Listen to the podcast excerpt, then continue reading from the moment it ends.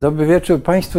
Serdecznie Państwa witamy. Witamy e, jak zwykle w czwartek o, o 18 na naszych rozmowach refleksyjnych.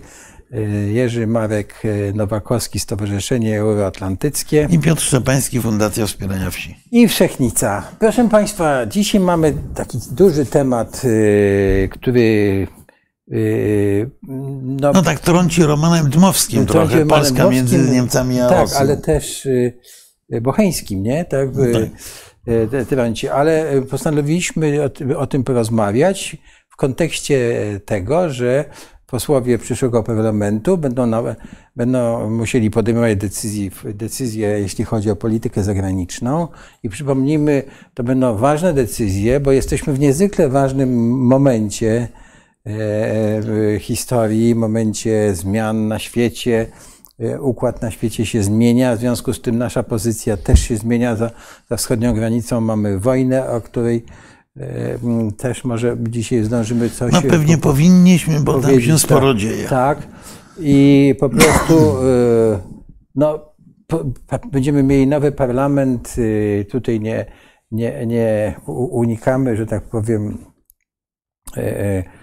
jakichś wy- wyborczych wskazań, ale w każdym razie dużo będzie pewnie nowych posłów i oni będą e, e, musieli głosować e, w sprawach z, kluczowych dla Polski. Znaczy, ja w oczywiście ogóle- w będą ogóle głosowali myślę- tak jak partia im Tak. powie, ale, niech, ale chodzi nam o to, żebyśmy no, po prostu uświadomili i, i obywatelom, i tym posłom, o co w tym chodzi. Ale naszym- wiesz, ja, ja, myślę, że, ja myślę, że y, to jest ważniejsze niż nam się wydaje, bo jednak posłowie, y, jakby to ironicznie czasami nie brzmiało, stanowią elitę polityczną państwa i y, ja jak obserwuję naszą politykę zagraniczną, szczególnie w ostatnich latach, to widzę politykę, która, której nie ma, która jest podporządkowana wewnętrznemu efektowi y, PR-owskiemu.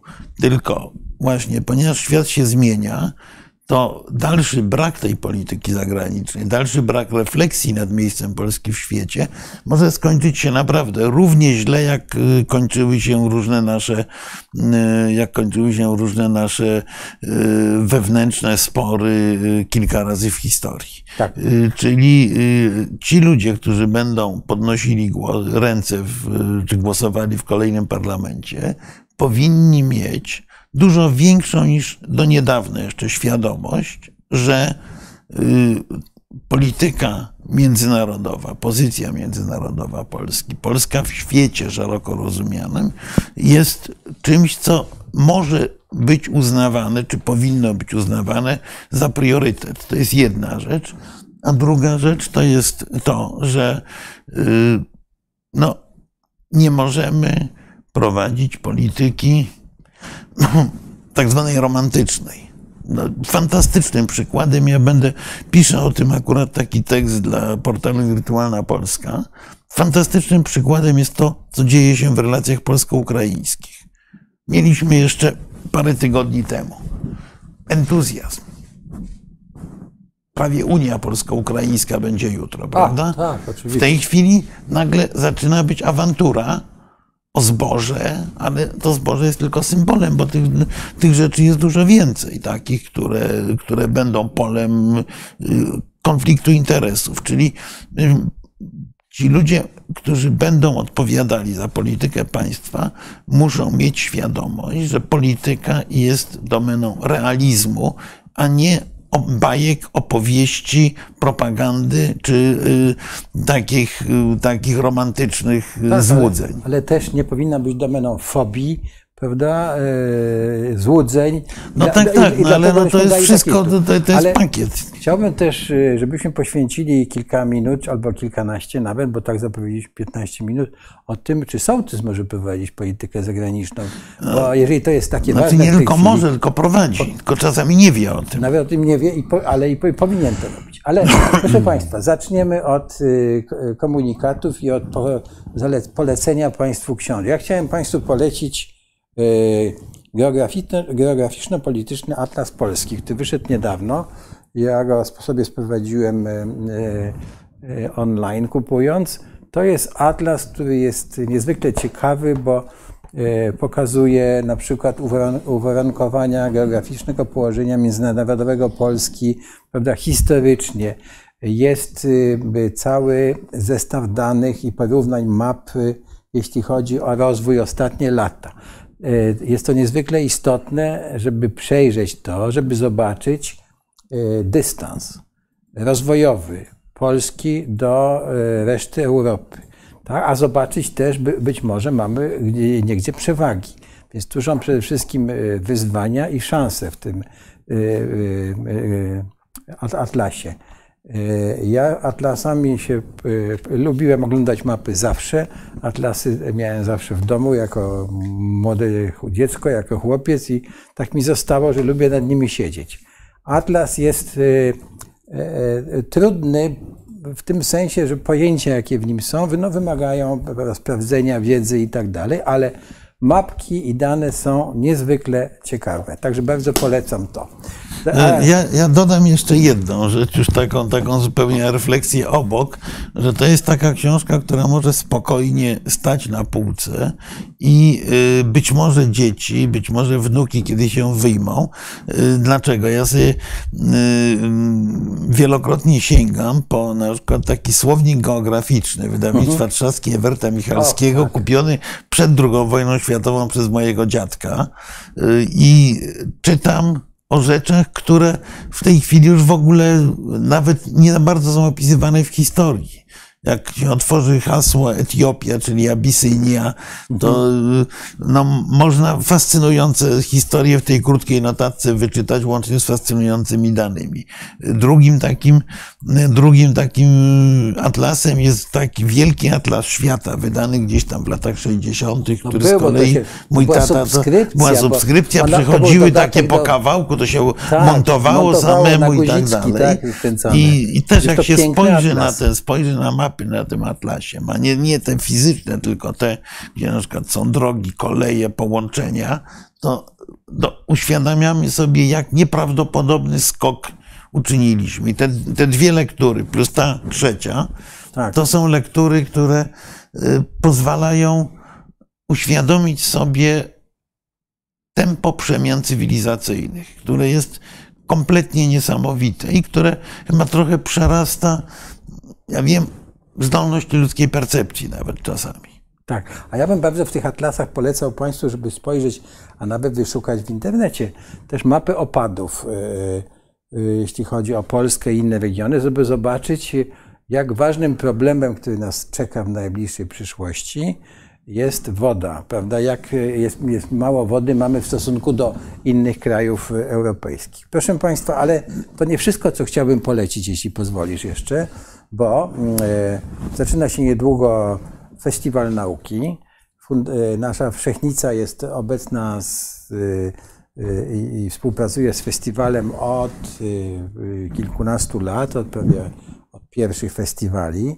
I chciałem Państwu polecić cały festiwal. To jest około 500 różnych wydarzeń, bardzo ciekawych wykładów, ale dwa chciałbym polecić szczególnie, bo dwa są o Morzu Bałtyckim, więc jeden wykład jest w ramach Festiwalu Nauki i to jest e, wykład, odbędzie się 24 września o godzinie 11 na Uniwersytecie Warszawskim i tytuł tego wykładu jest Podkop pod przekop dzieje idei kanału przez Mierzeję Wiślaną. Od Batorego aż do dnia dzisiejszego. Tak, I... bo okazuje się, że to jednak nie wymyśliły ostatnie rządy, tylko wymyślono to rzeczywiście.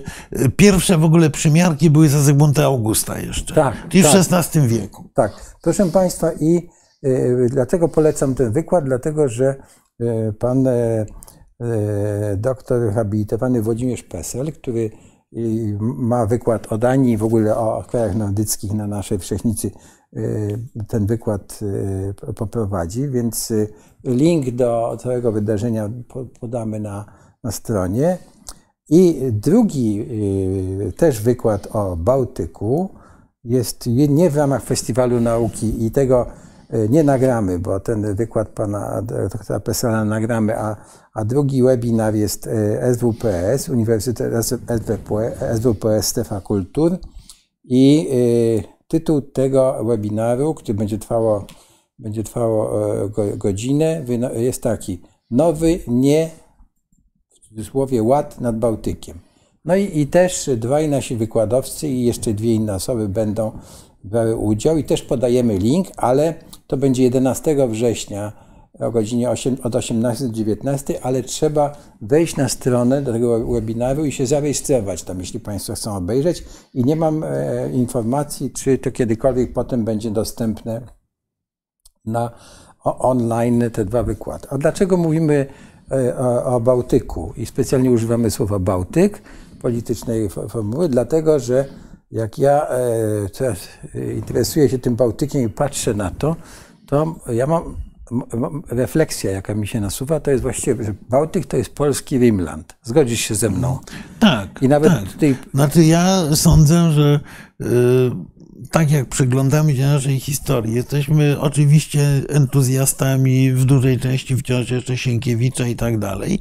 Natomiast ja coraz bardziej zgadzam się z Pawłem Jasienicą, który twierdził, że w momencie, kiedy Polska była zwrócona twarzą do Bałtyku, y, walcząc o inflanty, y, wchodząc w sojusze z Danią, Szwecją, w, każdym, y, w tym kierunku swoją główną oś polityczną kierowała, to mówiąc po gierkowsku, rosła w siłę. W momencie, kiedy utknęliśmy na dzikich polach, to się okazało, że na tak ogromne terytoria i tak y, trudne wyzwania natury politycznej, jakie tam występowały, trochę nam brakuje potencjału. I, y, I w gruncie rzeczy tę historię y, tego wschodu czy Ukrainy dzisiejszej w dużej mierze przegraliśmy. Nie nie będę się silił na teorię, czy bardziej dlatego, że nie mieliśmy sił, czy dlatego, że nie mieliśmy y, oprzyrządowania do tego, by w, tej, w tym tyglu religijno-kulturowo-etniczym się właściwie odnaleźć, bo być może gdybyśmy, gdybyśmy skonsumowali Unię Hadziacką, byłoby to trochę inaczej, wyglądałoby to trochę inaczej, ale, y, ale niewątpliwie rozproszyliśmy siły na konflikt z Turcją, z Rosją, na porządkowanie Ukrainy y, z kolejnymi buntami kozackimi i w efekcie, w efekcie Polska no, straciła taką zwartość cywilizacyjną, która, która była, jej, która była jej siłą. Więc wydaje mi się, że powrót do takiego myślenia o Bałtyku jako jednej z głównych osi polskiej polityki, szczególnie po tym, co się stało w ubiegłym roku, czyli, czyli po przemianie Bałtyku wewnętrzne jezioro NATO powinien być dość oczywisty dla naszej polityki. Nie wiem, dlaczego tego tak naprawdę nie realizujemy. No i dla naszej przyszłości, ale, nie? Tak, ale... No, bo, bo, bo, zobacz, że nigdy ta, ta, te Unie z z północą nam się nie udawały, tak? Mimo, mimo... Unie z północą nam się nie udawały, natomiast y, zaangażowanie na północy y, niewątpliwie wzmacniało Polskę cywilizacyjnie. Y, Unia ze Szwecją nam się nie udała, no owszem, ale z drugiej strony Unia ze Szwecją przyniosła Polsce inflanty, które pamiętajmy, że wtedy, kiedy one wchodziły w skład Rzeczpospolitej, to był obszar drugi czy trzeci właściwie w Europie, jeśli chodzi o poziom rozwoju, po Lombardii i po Niderlandach. Mhm. To, to był y, obszar niesłychanie nasycony nowoczesnością na, na owe czasy. Straciliśmy go, natomiast y, zwrot w tamtym kierunku to są największe sukcesy Batorego, to są sukcesy Jana Zamojskiego, to jest rozkwit handlu Rzeczypospolitej, to jest ten krótki moment, kiedy Rzeczpospolita miała flotę Y, jakąkolwiek w ogóle, bo, bo, bo generalnie nie mieliśmy y, floty, bo, y, bo zależność od znowu wędrując na, wędrując na wschód, wschód czy południowy wschód, Myśleliśmy w kategorii walki z Tatarami, wojen, ogromnych zdobyczy, ogromnych terytoriów, y, gospodarki ekstensywnej, najogólniej mówiąc. Natomiast na północy wymagało to gospodarki intensywnej i to, że Polska od, od połowy XVI wieku właściwie, czy od końca XVI wieku na pewno. Jest całkowicie uzależniona od bankierów z y, Amsterdamu tak naprawdę i Brugi.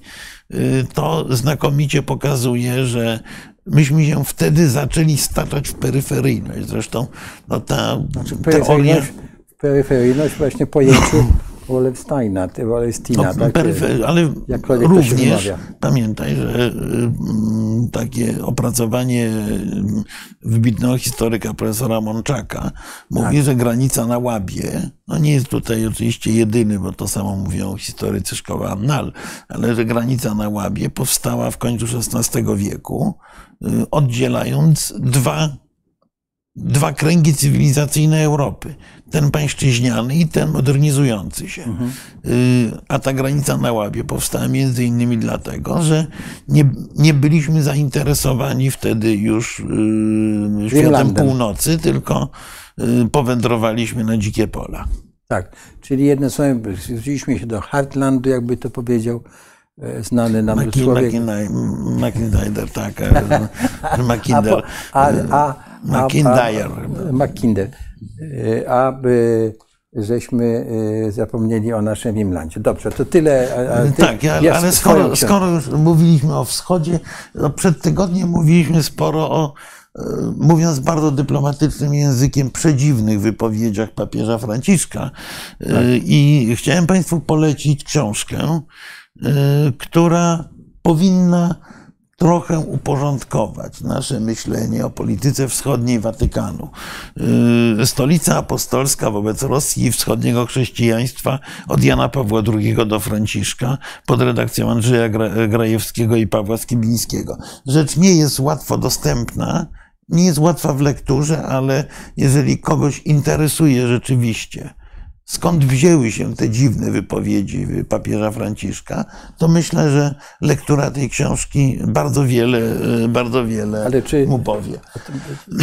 Mógłbyś jeszcze dwa słowa powiedzieć, o, o, żeby zachęcić, żeby, Nie, no ale, to, jest, ale żeby, to jest zestaw artykułów, które mówią o polityce wschodniej Jana Pawła II, które mówią, powiedziałbym generalnie o rosyjskim złudzeniu, które nie jest, y, nie trwa tylko od czasów naj- ostatnich papieży, które jest złudzeniem od y, epoki właśnie znowu Batorego.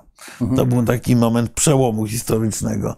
Y, I y, złudzenie, że wrócimy, że przerwiemy coś, co było nazwane kiedyś w historii schizmą, schizmą wschodnią, A. czyli podział na Kościół prawosławny, Kościół czy koś, i kościoły zachodnie. No że uda się tę tak. granicę przekroczyć, że uda się wejść na tereny Rosji, y, papiestwu, kościołowi, że uda się doprowadzić do porozumienia i to, to złudzenie jest właściwie w tle y, polityki wszystkich kolejnych papieży.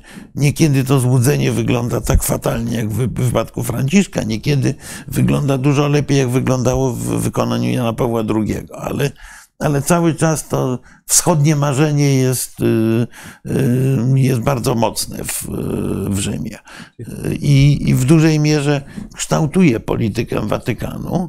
Często o tym my zapominaliśmy i na poziomie politycznym, i na poziomie publicystycznym czy obywatelskim, również w epoce papieża Polaka. Polityka czy interesy polityczne Watykanu bywały różne od interesów politycznych państwa polskiego. I nader często o tym zapominano. no, ale coś istnieje takiego jak, jak to deep state d- watykańskie, które to ciągle, prawda, ten e, meta, tą meta, e, po, po, e, o tą no, meta misję po, po, to, to, to, to, marzenie, cały, to marzenie Tak. cały czas jest jak mówię, ten, ten zbiór tekstu, bo to jest zbiór artykułów Stolica Apostolska bez Rosji i wschodniego chrześcijaństwa, sporo w tej materii, sporo w tej materii wyjaśnia, będąc napisanym oczywiście z pozycji bardzo życzliwych stanowisku Kościoła. Y, Także namawiam, namawiam do tej lektury i, y, i już przechodzimy do tematu, Do z, którym, tematu, tak. z którym ja się fundamentalnie nie zgadzam, od razu ci powiem. Poczekaj, ale z czym się nie zgadzasz? E, Nie zgadzam się ze sformułowaniem Polska między Niemcami a Rosją. Ja też się nie Ponieważ zgadzam. Polska leżała między Niemcami a Rosją, do roku 1939. W tej chwili Polska jest y, regionem pogranicznym Zachodu, y, a pomiędzy Zachodem a Rosją znajdują się Ukraina i Białoruś. Y, I warto pamiętać, że my nie jesteśmy między Niemcami a czymś tam, tylko jesteśmy w sojuszu z Niemcami tak jak byliśmy, nie wiem, w epoce Kazimierza Odnowiciela, czy o czym też nie wszyscy chcą pamiętać, bo, bo były różne wojny, w epoce Bolesława Chrobrego. Tak. Polska była częścią kręgu cesarstw, chrześcijaństwa zachodniego, którego ośrodkiem były wtedy Niemcy i y, przynależeliśmy do tej wspólnoty cywilizacyjnej. Rzeczywiście tu znowu wracamy do tego Bałtyku tak naprawdę.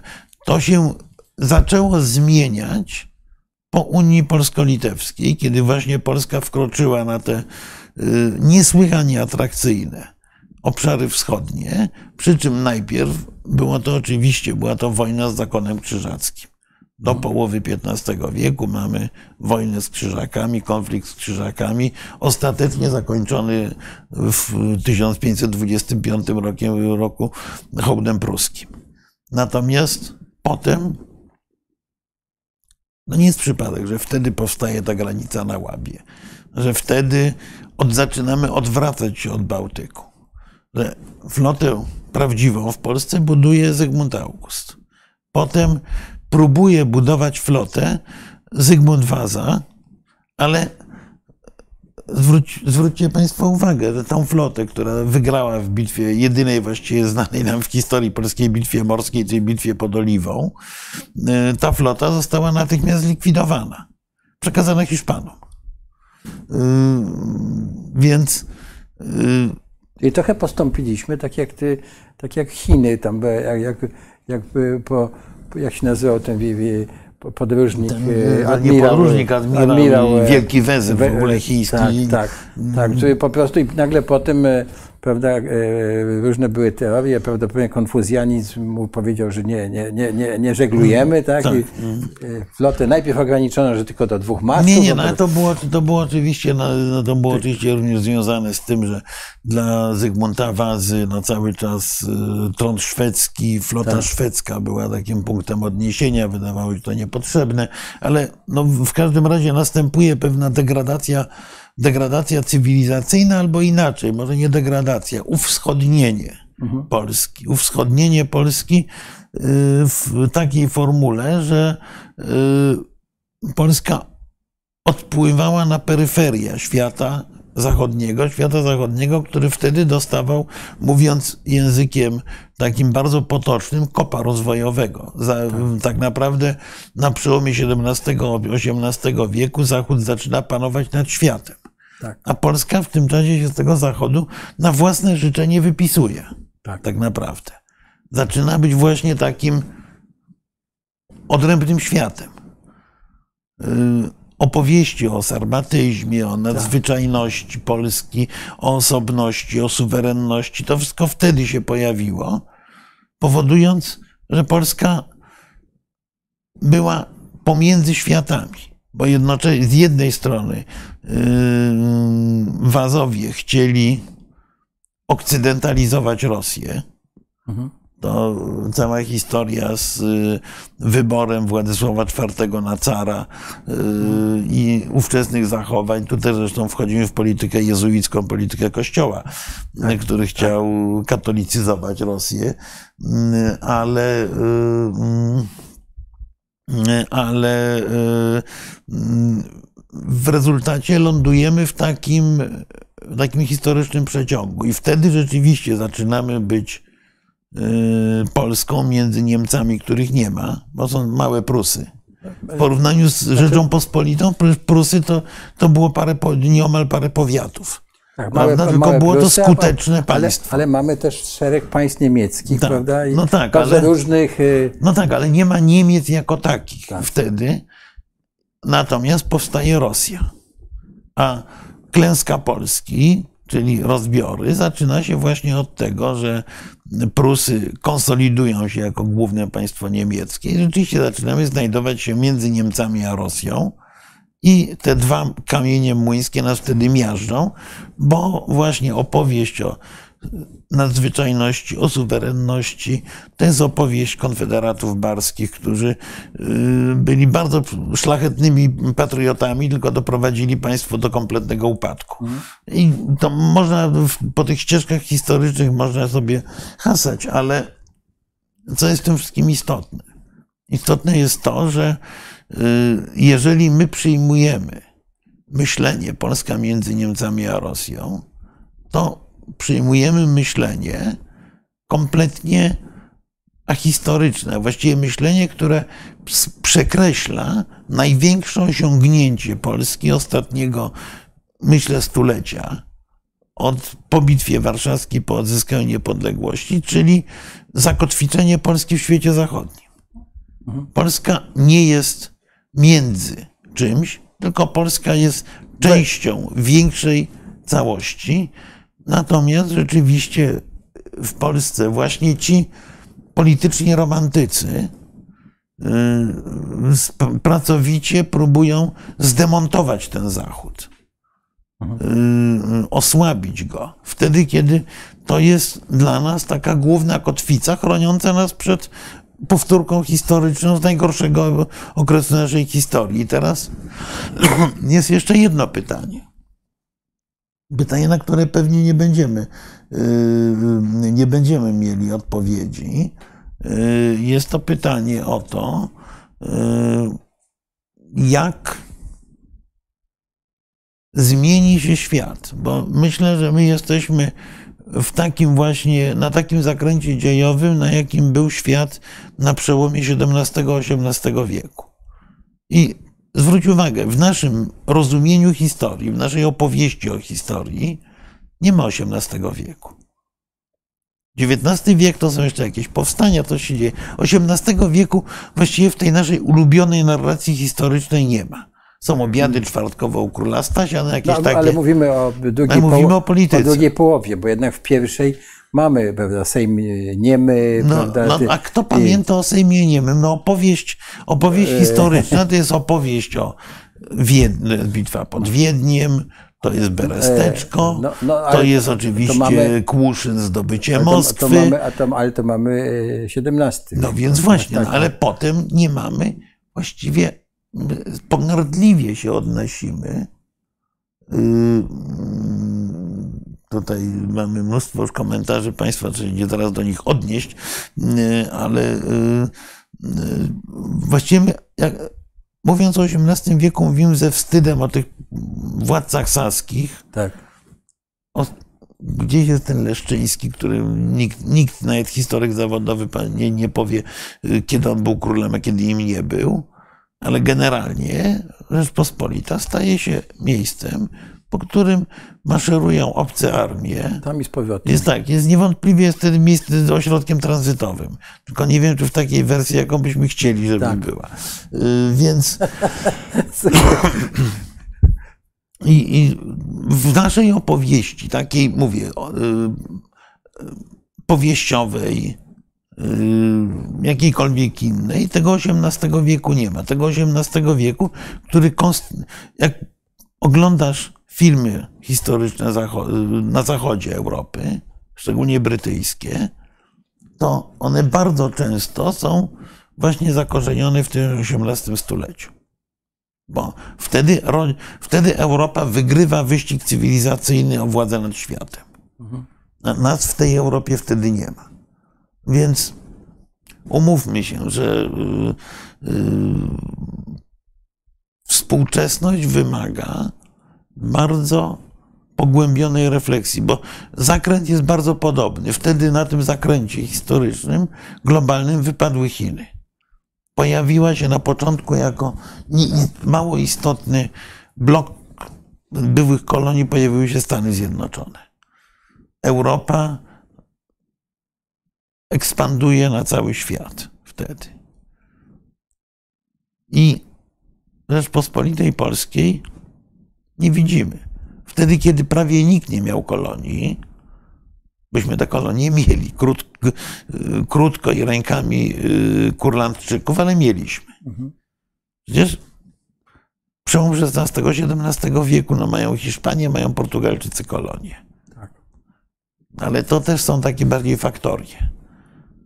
Więc jesteśmy wtedy w tym głównym nurcie. Nagle wypadamy z całej tej zabawy. Wypadamy. Warto poddać refleksji, dlaczego. Wypadamy przez naszą fantastyczną, piękną opowieść o sarmatyzmie. Naszą rzeczywiście niezwykłość na, na, na tle ówczesnego świata. Byliśmy niezwykli. No, piękna tradycja tych portretów tłumiennych, prawda, i tak dalej. Nie, nie. No. Łącznie, łącznie z rzeczywiście niesłychanie wolnościowym liberum veto. Tak. Bo liberum veto u swojego podłoża było kwintesencją demokracji. Było kwintesencją demokracji. Znaczy, liberum veto przecież to było stwierdzenie, że no, nie można podejmować decyzji w, Rzecz, w Rzeczypospolitej, która jest wspólnotą ludu szlacheckiego, bez zgody jednego z regionów. Tak. Musi być wspólna, wspólnie ugadana zgoda. Tak. I to, to, to działało do momentu, kiedy. Tu powiedziałeś słowa bez zgody jednego regionu, bo tak często nam się wydaje, prawda, że to dotyczyło zgody tam jednego posła. Nie. No nie, no poseł regionu. reprezentował Region, sejmik tak. powiatowy. I, i przez i prawie 100 lat, czy nawet więcej, oni wszyscy mieli poczucie, prawda, że nie można tego narzędzia użyć. Tak? No przez 130, 130 a właściwie tak. 150, bo pierwszy tak. raz y, liberum veto to był 1638 tak. Rok y, y, i wtedy jakoś to przyklepano. Wiesz, 130 a w 1653 Siciński tak. i marszałek I... Małachowski to, to utopili właściwie model sejmowy. Tak. No dobrze, ale mamy główny temat Polska, chodzi o Niemcy. Pierwsza rzecz, nie, nie, nie, zgadzamy się z tym naszym prowokacyjnym tytułem, że jesteśmy między. Tak. tak? Ale słuchaj, ale, my się ale możemy nie zgadzać, ale, ale niestety, mentalnie... Mentalnie to jest cały, cały czas jest to odgrzewane. Wbrew rzeczywistości, wbrew ja wiem, E, podstawowym interesom polskim jest to cały czas rzeczywiście młotkowane do głowy. E, ale no, jeszcze do tego, do tego warto będzie za chwilę wrócić. Natomiast, e, natomiast dlaczego, dlaczego my w ogóle to Polskę między Niemcami a Rosją daliśmy w tytule? No dlatego, żeby powiedzieć, że jesteśmy w sytuacji pewnego rozdarcia wewnętrznego, i zewnętrznego.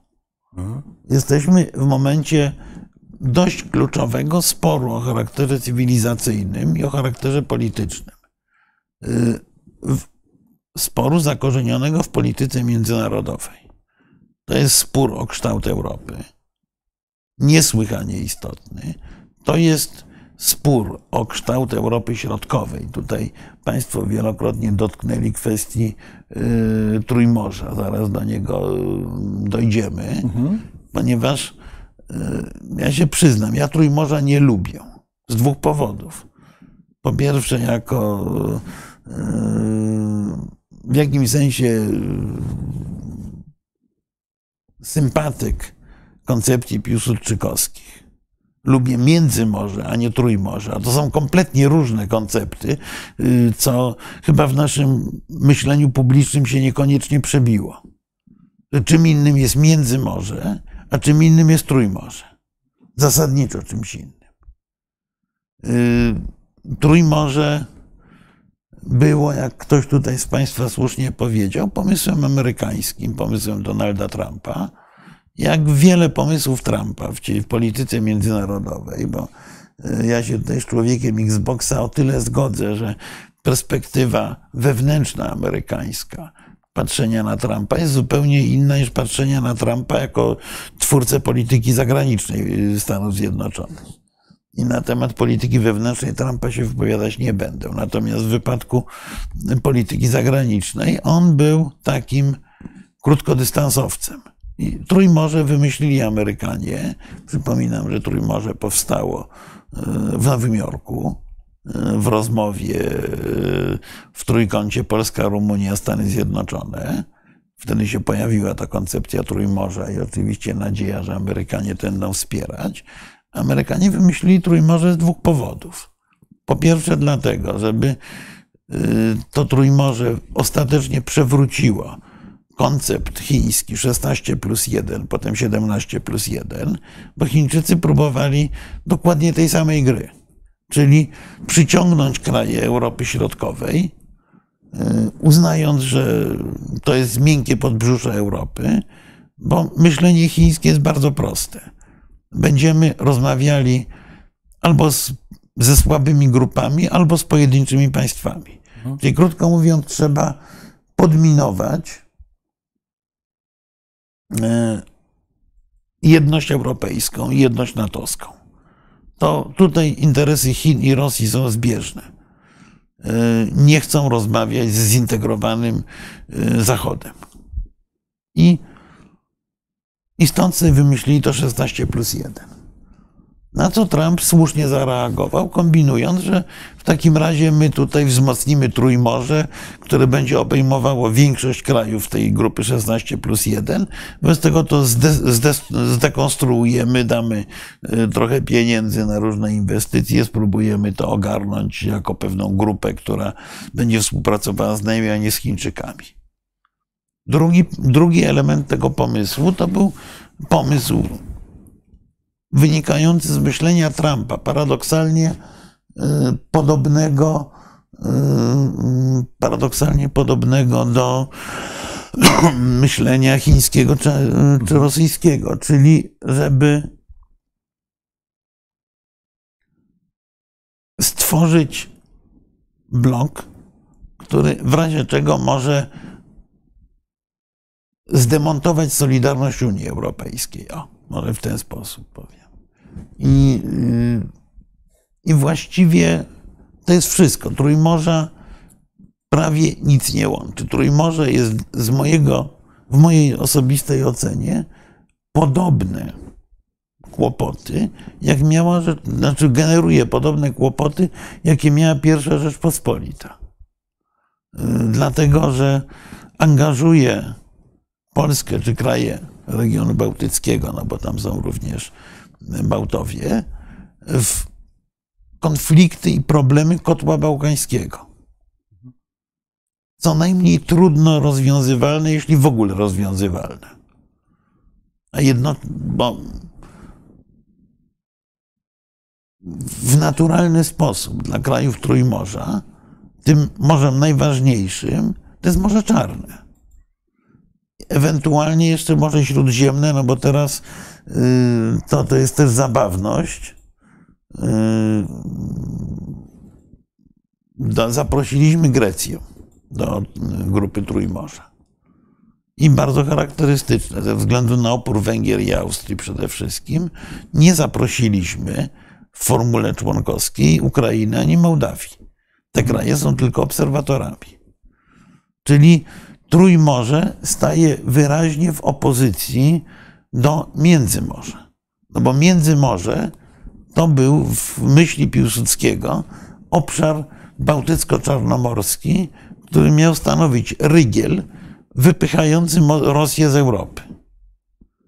A Trójmorze jest bytem amorficznym o różnych interesach, o różnych wektorach zainteresowań, y, o również mającym potężny problem z Węgrami i z Austrią. Nie tylko dlatego, że Węgry i Austria są y, tym y, klubem przyjaciół Rosji, notabene wzmocniony on będzie o Grecję, która również jest no, przynajmniej życzliwie neutralna wobec Rosji, choćby ze względu na prawosławie właśnie związki, ale również różne historyczne zaszłości. No, e, jeśli chodzi o Imperium Otomańskie przede wszystkim. No tak, tak, tak, tak, ale zresztą to, to jest podobna historia jak z Armenią e, trochę, ale, mm, ale mamy tą trójkę krajów. Mamy w koncepcie Trójmorza, mamy Węgrów, którzy od początku to Trójmorze usiłowali wysadzić w powietrze. Znaczy żadna inicjatywa Trójmorza Węgrom się nie podobała. Nie podobała się z bardzo prostego powodu. Ponieważ Węgry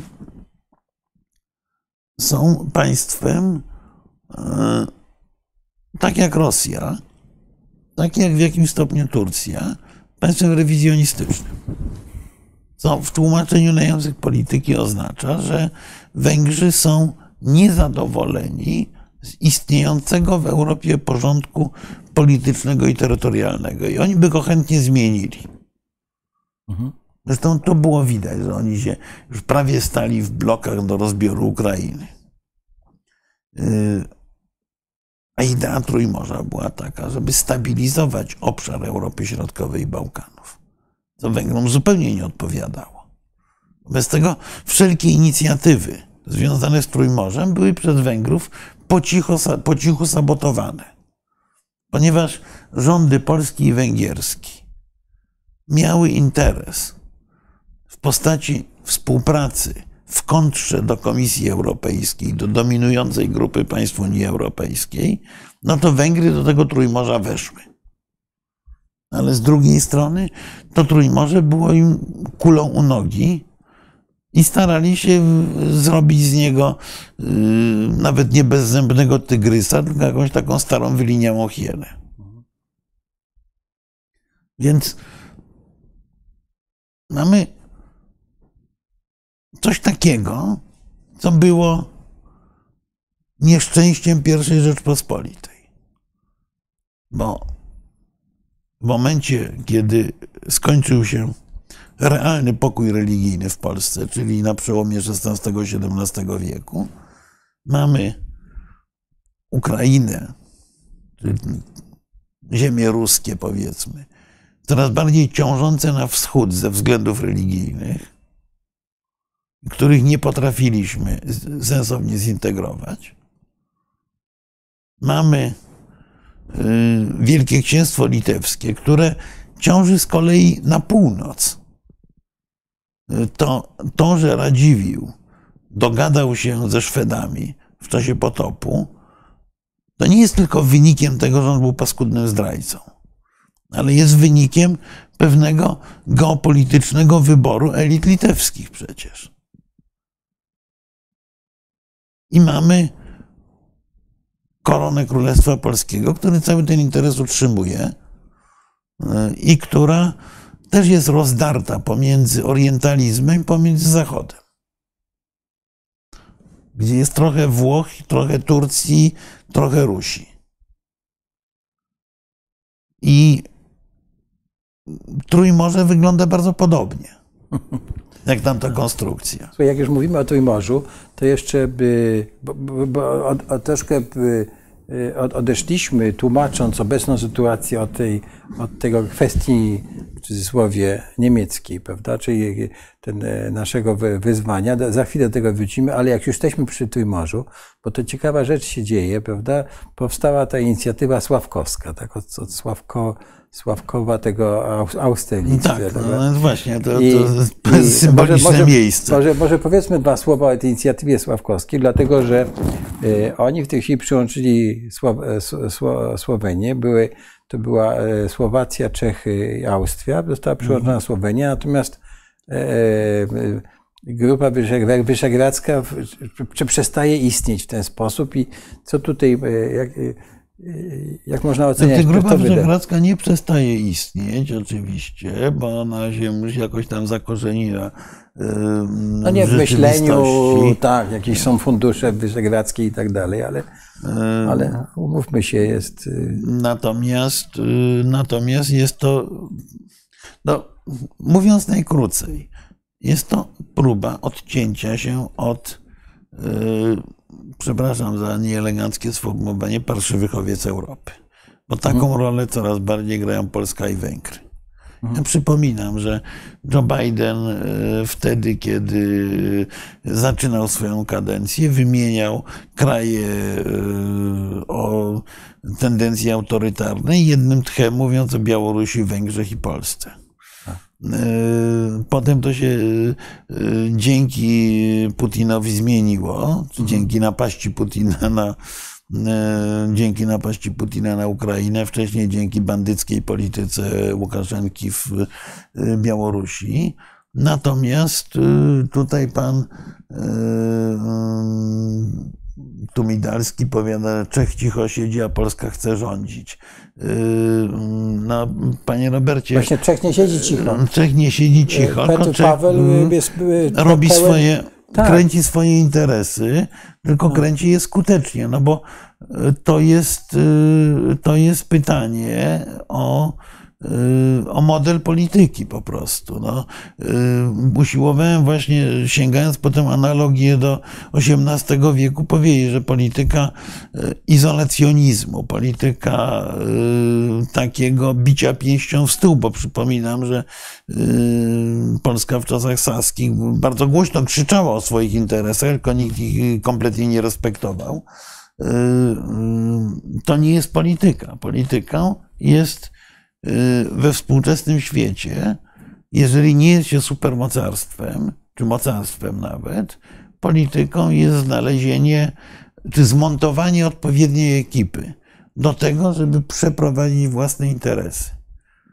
Y, wy- Wyniosła izolacja, nawet w wypadku brytyjskim, w tej chwili przynosi skutki bardzo marne. Przypominam, Tak, ale- że w tej chwili w ostatnim sondażu już ponad 60% Brytyjczyków opowiedziało się za powrotem do Unii Europejskiej. Y, Więc y, nawet kraju tak potężnego, bogatego jak Wielka Brytania, z ogromną tradycją, nie bardzo stać na tę izolację. Yy, Tym bardziej nie stać na izolację Polski. I Czesi prowadzą yy, rozsądną politykę, czasami politykę lawirowania. Austriacy prowadzą politykę obrzydliwego lawirowania, ale to ich specjalność od paru dziesięcioleci, szczerze mówiąc. Y, Słowacy do tego wszystkiego się podczepiają, podobnie jak Słoweńcy, którzy też mają swoje za kołnierzem. Natomiast te kraje akceptują wspólnotę z Unią Europejską, natomiast Polska i Węgry starają się tę wspólnotę na różne sposoby podważać. Znaczy, tutaj dzieje się Znaczy, coś, wiesz, ja Co jest- muszę coś- powiedzieć coś, o czym mm, mów wprost. Tutaj pan Grzegorz mówi, że jestem nieostrożny w ocenianiu stosunków z Niemcami. Ja ani na, razie, na razie ani słowa o naszych relacjach z Niemcami Zaraz nie będziemy- mówiłem. Zaraz będziemy mówili. Yy, Ale Natomiast, to rozumiem, że to jest taka natomiast, ironia troszkę. natomiast wczoraj yy, w Senacie była, była dyskutowana kwestia ustawy, która przeszła przez Sejm kompletnie niezauważona. Refe, yy, na ustawy obywatelskiej. 500 tysięcy podpisów zebrali pod tym yy, leśnicy na temat tego, że wara Europie od naszych lasów. Generalnie, że w wypadku lasów, państw, lasów państwowych yy, Polska nie Ale- akceptuje odpowiednich zapisów traktatu No europejskiego. ale ja nie widzę, żeby te lasy były zagrożone czymkolwiek. Na miłość boską. Ale nieważne, czy są zagrożone, czy nie, język tej ustawy był, jest tak skrajnie antyeuropejski. Jednocześnie jest to ustawa o charakterze tak naprawdę polexitowym. Nikt tego nie zauważa w ogóle. A ta ustawa przechodzi przez Sejm, idzie do Senatu. Senat ją co prawda wyrzuca, ale za chwilę to się od nowa pojawi. Yy, Pracownicy lasów państwowych byli przymuszeni do zbierania podpisów, bo to jest na podstawie pół miliona prawie podpisów wniesiony projekt ustawy. Ustawa skrajnie bezsensowna i ksenofobiczna. I coś takiego krąży po parlamencie.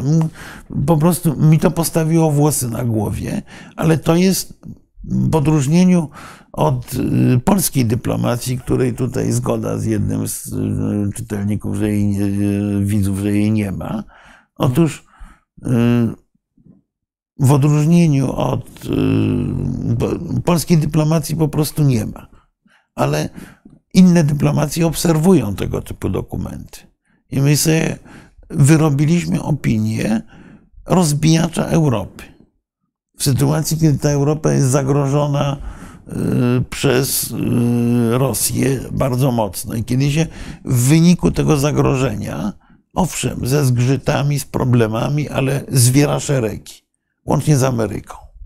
No w tym momencie my się sami wypychamy na absolutny margines tej Europy. Jesteśmy. Czyli rozumiem, że ten y, inicjatywa Petra Pawła z tak, no, Sławkowska jest po prostu.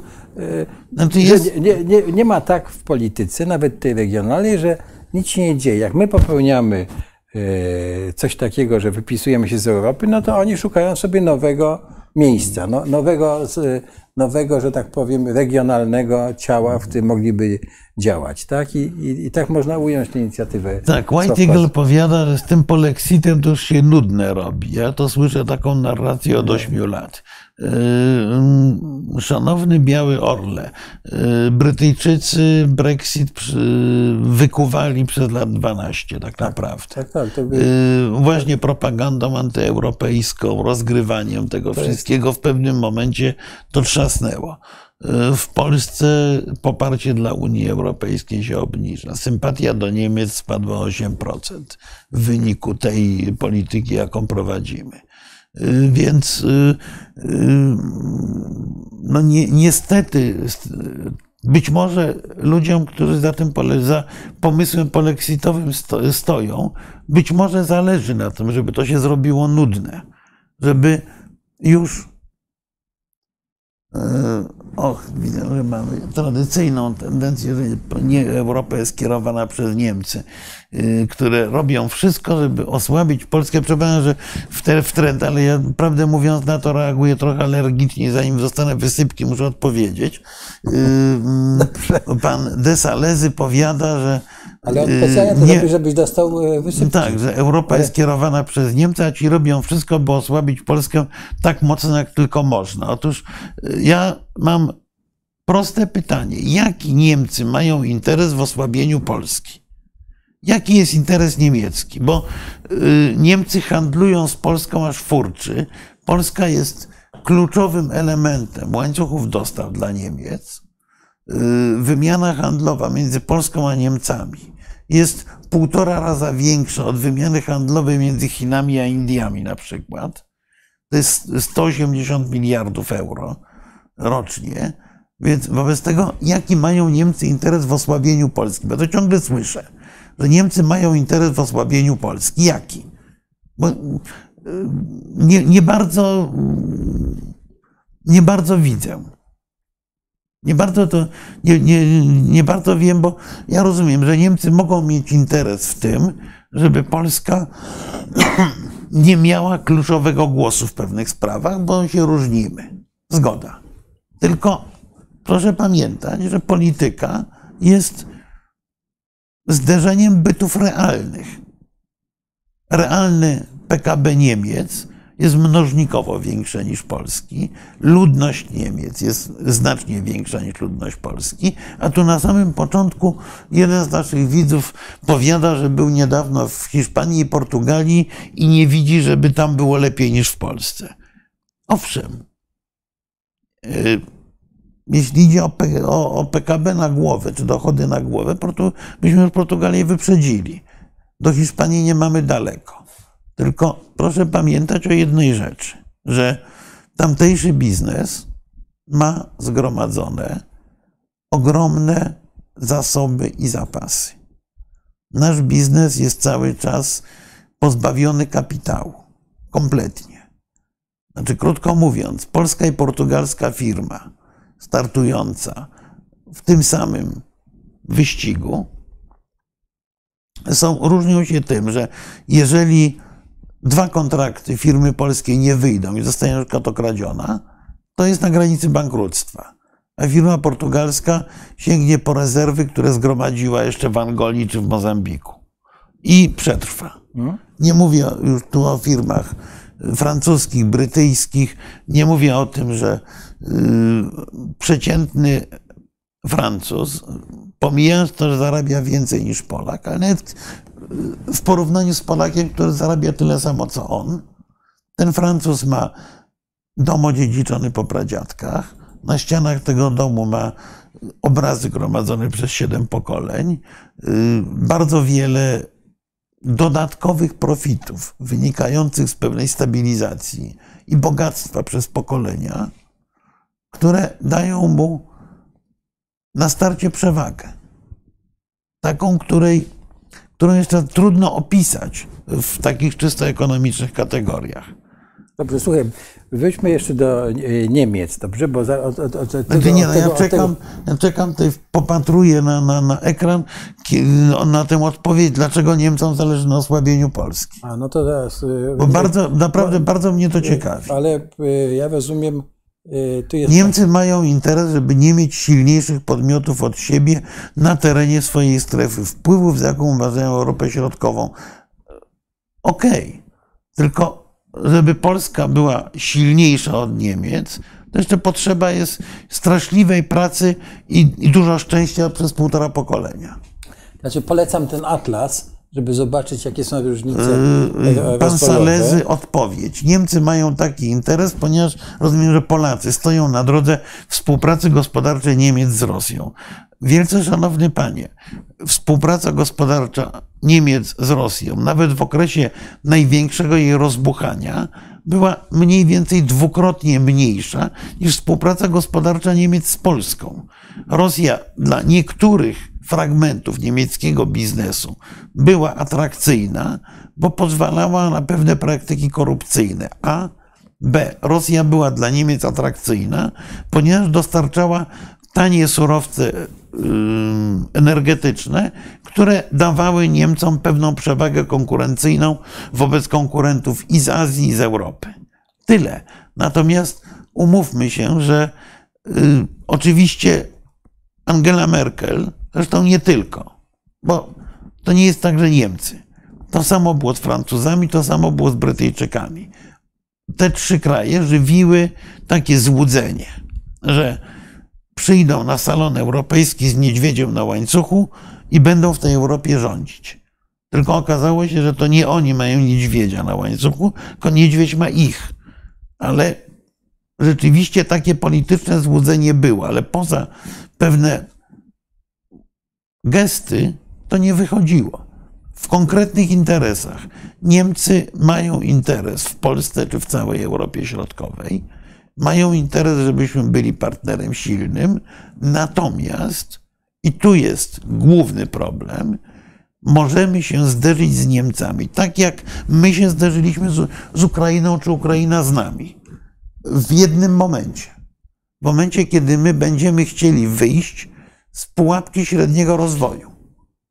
To jest problem rzeczywiście, bo wtedy Wtedy dopiero możemy stawać się, ale to jest długi proces przy porównaniu skali. Pamiętajmy, że Niemcy to jest nie tylko większa gospodarka, dużo liczniejsza ludność, dużo lepsze położenie geograficzne, dużo lepsza infrastruktura i tak dalej. To, to, to, to wszystko też trzeba brać pod uwagę. Nie cała, bo elektroniczna jest lepsza u nas, no ale, ale to... Ale, słuchaj, ja bym jeszcze wrócił do tej, do, e, do e, pana e, tego y, de, de Salezy, czy pani, mhm.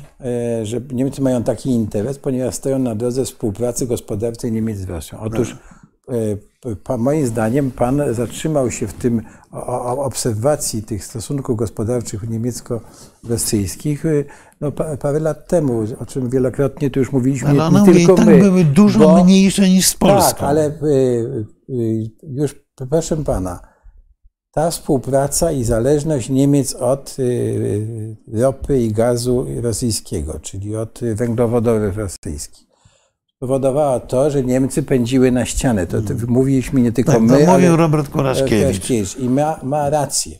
To znaczy w tej chwili kryzys niemiecki bierze się stąd, że po prostu ta gospodarka się nie, przez to, że była ta tania energia, po prostu się nie modernizowała i y, kryzys niemiecki, oni będą musieli, a my razem z nimi przy tych związkach będziemy musieli przejść przez to, żeby y, szybko dokonać tej modernizacji, zwłaszcza w relacji do Chin. Prawda? Więc tu y, nie ma żadnego takiego, że my stoimy na, na jakiejś drodze. Po prostu muszą się Niemcy zmodernizować, bo sami to mówią i wszyscy to już wiemy, prawda, że ta zależność Niemcy po prostu uwsteczniła. Tyle tym sprawie. Natomiast Teraz tak, na przykład White dochody... ma rację, mówiąc o tym, że mówiąc o relacjach niemiecko-francuskich, tak, francuskie analizy rzeczywiście ostatnio publikowane pokazują, że głównym problemem dla Francji są Niemcy. Tak, bo Niemcy, proszę Państwa, są krajem rdzeniowym dla, dla wszystkich krajów europejskich. E, czy to będzie Belgia, czy to będzie Holandia, czy to będzie nawet Hiszpania, w której są inwestycje niemieckie.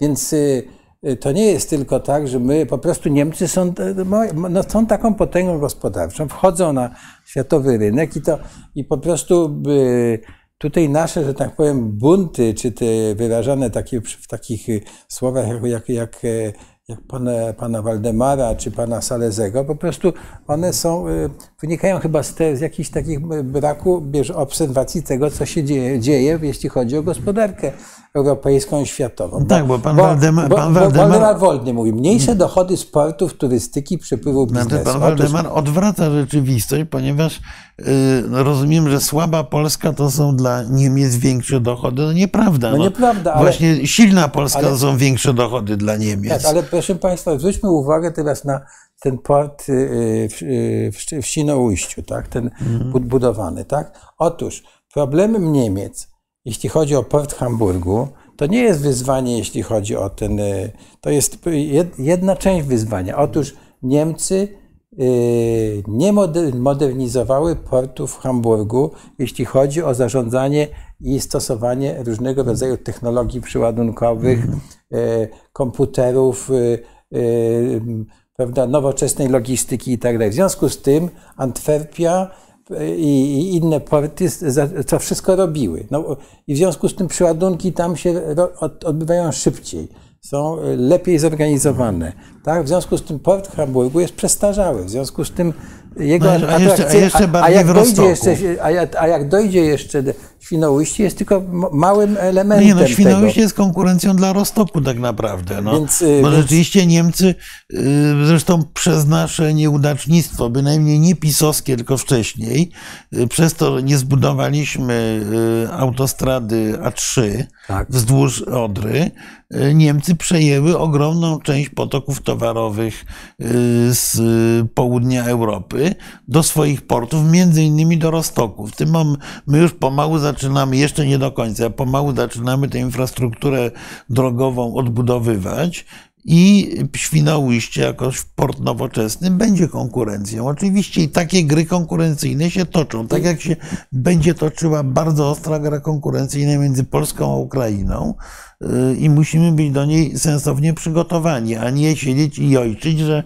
y, my jesteśmy przeciw, bo y, polityka bycia przeciw jest polityką idiotyczną. Więc wracam do podstawowej myśli. Niemcy nie mają interesu, żeby Polskę osłabić. Niemcy mogą mieć podkreślam, mogą, bo na razie tego nie objawiają, mogą mieć interes w tym, żeby spowalniać pewne procesy modernizacyjne w Polsce, ponieważ jest im wygodnie, że Polska jest gospodarką półperyferyjną w stosunku do tak, gospodarki ale, niemieckiej. Ale jakbyśmy przeczytali y, u, u, u Olestina, prawda, to jest to zupełnie naturalne, bo, bo to się od, odbywa jak gdyby no, w tej grze między państwem rdzeniowym a półperyferiami czy peryferiami, że państwo rdzeniowe uzależnia od, od siebie i wypycha na półperyferię te gorsze przemysły, prawda, i tak dalej. Mhm. Więc nasz, e, nasze postępowanie w tej sytuacji, jeśli chodzi o Niemcy, yy, powinno być takie i tutaj mamy powinniśmy korzystać ze wszystkich źródeł e, e, pieniędzy europejskich mhm. i tak dalej. Nasze postępowanie powinno być takie, żeby nie dać się wepchnąć w ten e, przestarzały i przyjmować ten przestarzały przemysł. Powinniśmy budować nasz, nasz nie port komunikacyjny, mhm. prawda, który jest hubem i rozładują, pojadą i tak dalej, tylko powinniśmy budować nowoczesny przemysł, nowoczesną naukę, inwestycje y, y, w innowacje, czyli krótko, edukację krótko, zmienić krótko i tak dalej. To jest czyli krótko mówiąc, wydawać te pieniądze, które są znaczone w programie zwanym KPO. Tak. Bo, bo dokładnie na to miały być te pieniądze przeznaczane. Tak. I mówiłeś tutaj o Trójmorzu. Ja wiele już przeczytałem o tym Trójmorzu. Ja się zgadzam o Trójmorze, jeśli chodzi o różnice kulturowe, ona w ogóle nie ma e, przyszłości, bo to e, jedni są od Habsburgów, inni są od, od rozumiesz, e, Imperium no, Otomańskiego, więc kulturowo no jest to się jest w ogóle, cała prawosławna noga To się Europy. w ogóle nie sklei w ogóle nigdy kulturowo, a kultura jest podstawą nieraz takich takich No nie, poza tym są inne interesy. No, Ale- Kompletnie inne problemy i interesy mają państwa śródziemnomorskie czy adriatyckie, a zupełnie inne bałtyckie. Tak. No, przecież to jest y, elementarz. Tak? Dla, dla Greków y, zagrożeniem nie są Rosjanie, tylko Turcy. Tak, no i to jakim zagrożeniem, prawda? Taki, takim realnym, bo przecież im grożą, prawda? Przecież wewnątrz NATO jest to problem, że wojna może wybuchnąć między członkami NATO. No dobrze, w każdym razie, Kiedyś była zresztą. y, tak, o jakąś wysypkę zdaje się. Nie, no, no na Cyprze była. no, no na Cyprze, jasne. Słuchaj, ale wracając do Niemiec, y, bo, bo, postanowiliśmy sobie, jest pierwsza, zanim przejdziemy do pytań i dyskusji z Państwem jeszcze sze- szerszą. y, y, y, y, Znaczy nie, no w wypadku że Niemiec ja, ja Po pierwsze, po, powiedzmy nie, tak. nie jesteśmy w, w, żadnym między Niemcami a Rosją. To jest tak. termin po prostu. Niemcy są naszym kluczowym sojusznikiem, czy nam się to podoba, czy nie. Co więcej, jeżeli chcemy mieć sojuszników, to musimy Niemców jako, jako, traktować jako sojusznika, nie jako wroga. Tak. A poszliśmy już w tym kierunku bardzo daleko. Po drugie, Niemcy w tej chwili popadają w coraz głębszy kryzys, co nie jest wcale dla nas dobrą wiadomością, bo, y, My popadniemy be- razem z nimi. bo, bo nasza gospodarka jest w ogromnym stopniu uzależniona od Niemiec. Ale być może nam się uda wykorzystać właśnie tę lukę, tak jak wykorzystaliśmy w poprzednim kryzysie.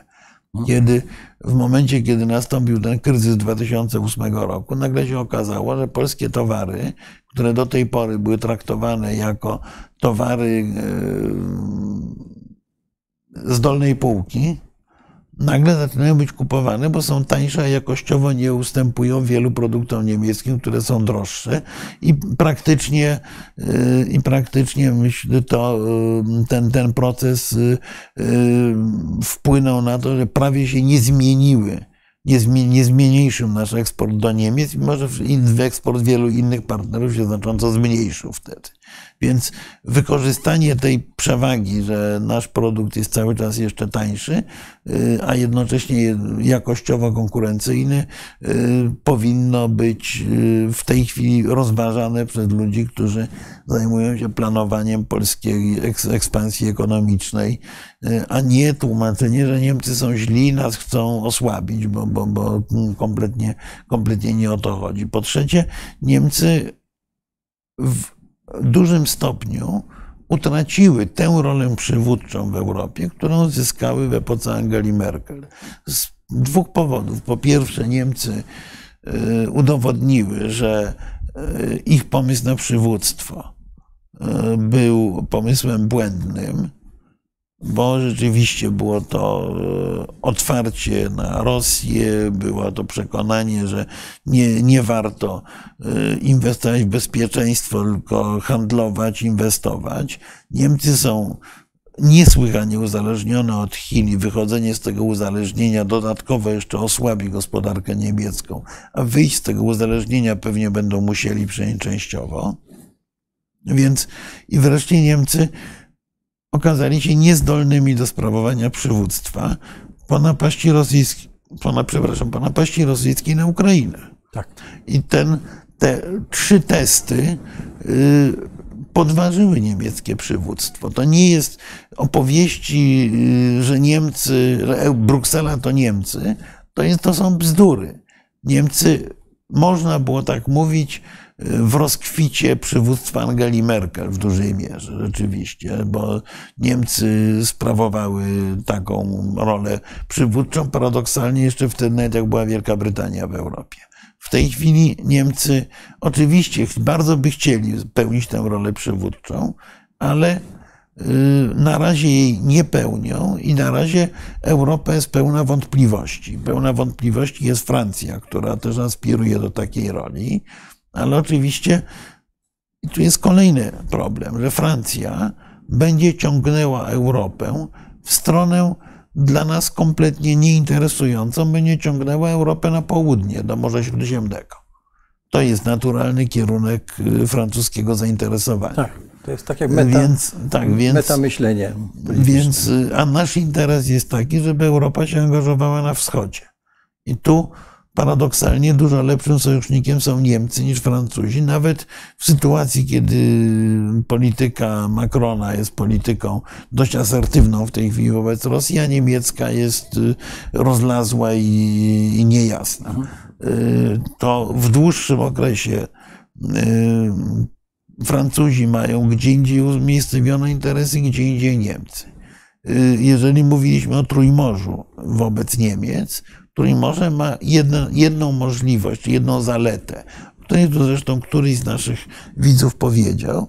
Trójmorze jest y, czynnikiem, który może stworzyć y, rozsądne i pożyteczne korytarze transportowe północ-południe.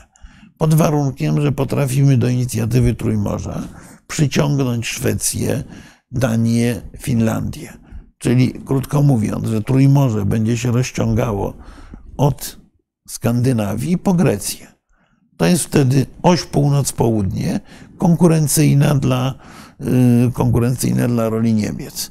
Y, I y, niewątpliwie z tego typu inicjatywą Niemcy będą się musiały liczyć. Tylko warto pamiętać, że ogromna część państw Trójmorza jest co najmniej dobrych, jeżeli nie bardzo dobrych relacjach z Niemcami. Więc e, budowanie Trójmorza na opozycji do Niemiec, na co ma ochotę rząd PiSu, jest idiotyzmem po prostu, bo jest to, e, bo jest to tłumaczenie e, takie, jakie stosował Józef Beck w pewnym momencie wobec swoich sojuszników z Rumunii, z Węgier Teoretycznie wyglądało to świetnie do momentu, kiedy Niemcy nie uderzyły pięścią w stół.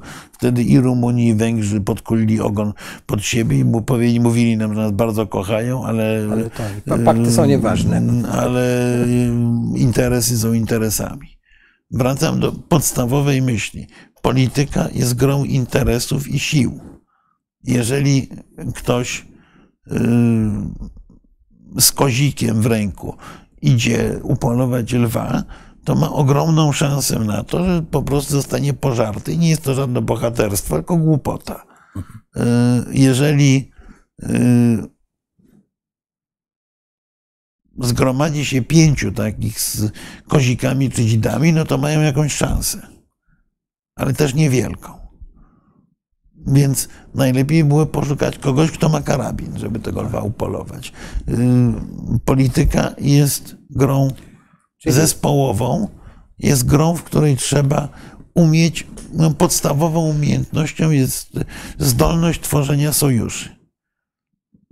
Żeby stworzyć sojusze, trzeba mieć zdolność y, koalicyjną. Tak. Żeby mieć zdolność koalicyjną, nie można być postrzeganym przez potencjalnych... Jako awanturnik. Jako awanturnik, tylko jako, jako odpowiedzialny... Znaczy czworokąt Sławkowski jest tego znakomitym dowodem. Tak, o czym mówiliśmy. Ale słuchaj, jeśli chodzi o, o Niemcy, no to jednak w sferze tam kulturalnym, kulturalnej, w, kultur, w sferze kultury czy postrzegania mamy problem, tak? Bo Niemcy jednak postrzegają według tych badań ostatnich pismu Państwowego Instytutu Spraw Międzynarodowych, Niemcy postrzegają e, Polaków czy Polskę jako w ogóle troszkę z innej sfery kulturowej. Tutaj mamy.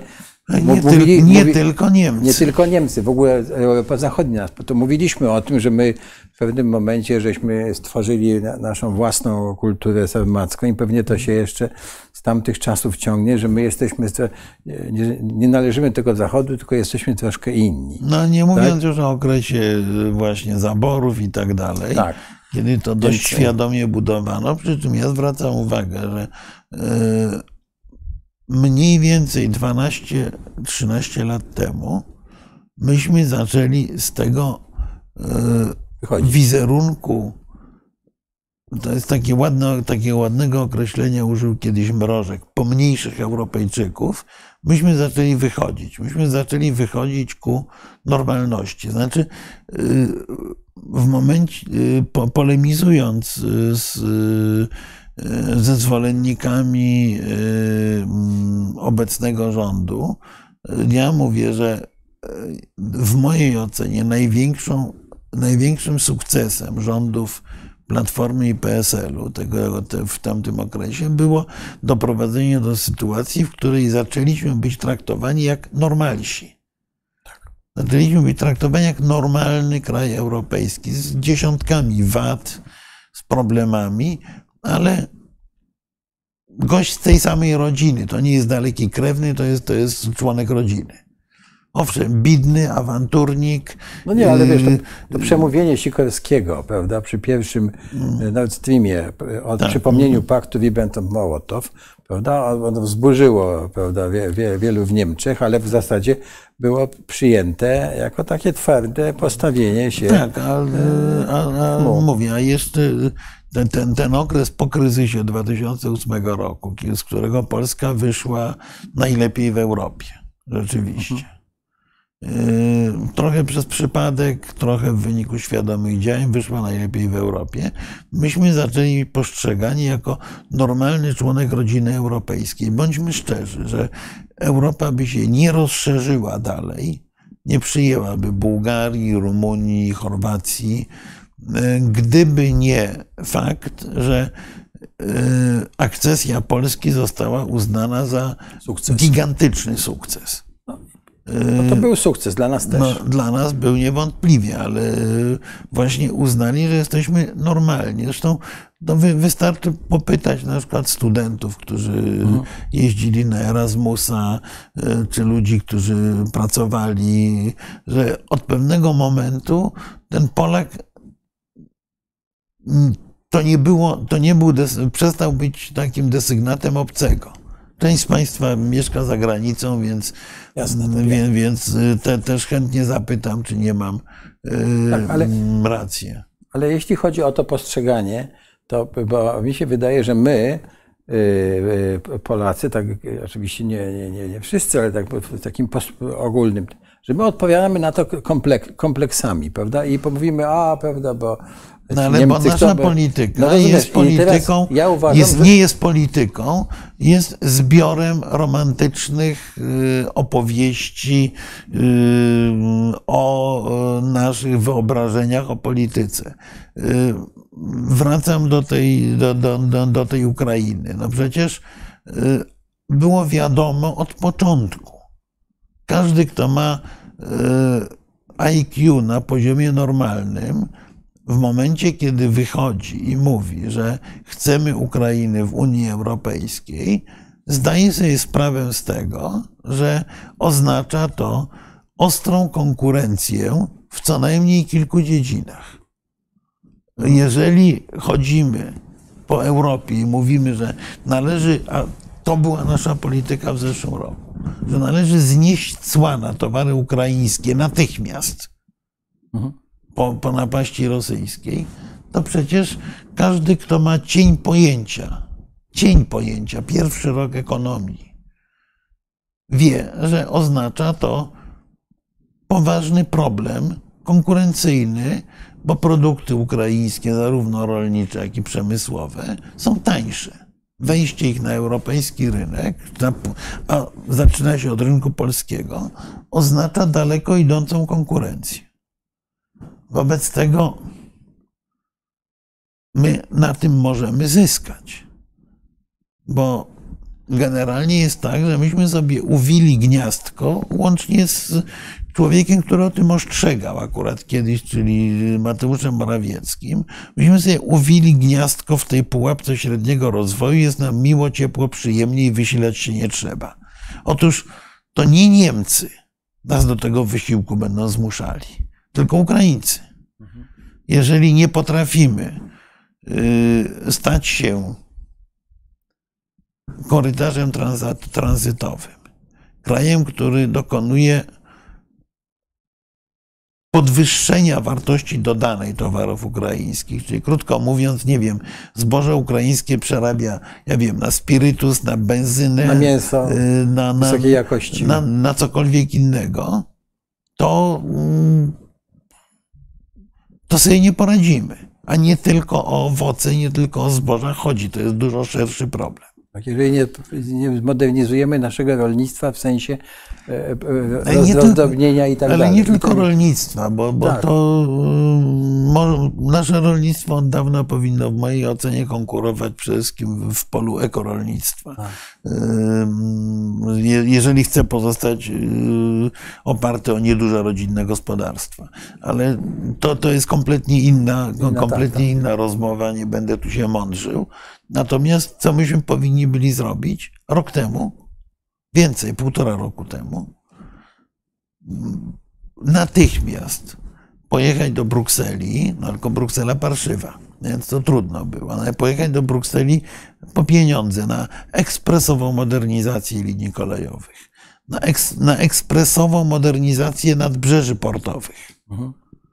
na pieniądze na odpowiedni marketing w krajach, y, które y, odbierały ukraiński eksport, na dopłaty, na które się powinniśmy wszyscy zrzucić, żeby to zboże ukraińskie Loko Gdańsk kosztowało tyle samo, ile zboże ukraińskie w Odessie.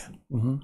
Czyli jeżeli chcemy efektywnie pomóc Ukrainie, to robimy coś takiego. A przy okazji, ponieważ gospodarka nie zna próżni, zarabiamy. Zarabiamy na przechowalnictwie, zarabiamy na transporcie yy, i jeszcze yy, otwierając, czy we współpracy z Ukraińcami, docierając do rynków trzeciego świata, yy, dołączamy się z naszymi produktami. To zrobili Holendrzy, oczywiście w, skali nieporównywalnie mniejszej niż dotyczyło to Polski. To zrobili Niemcy.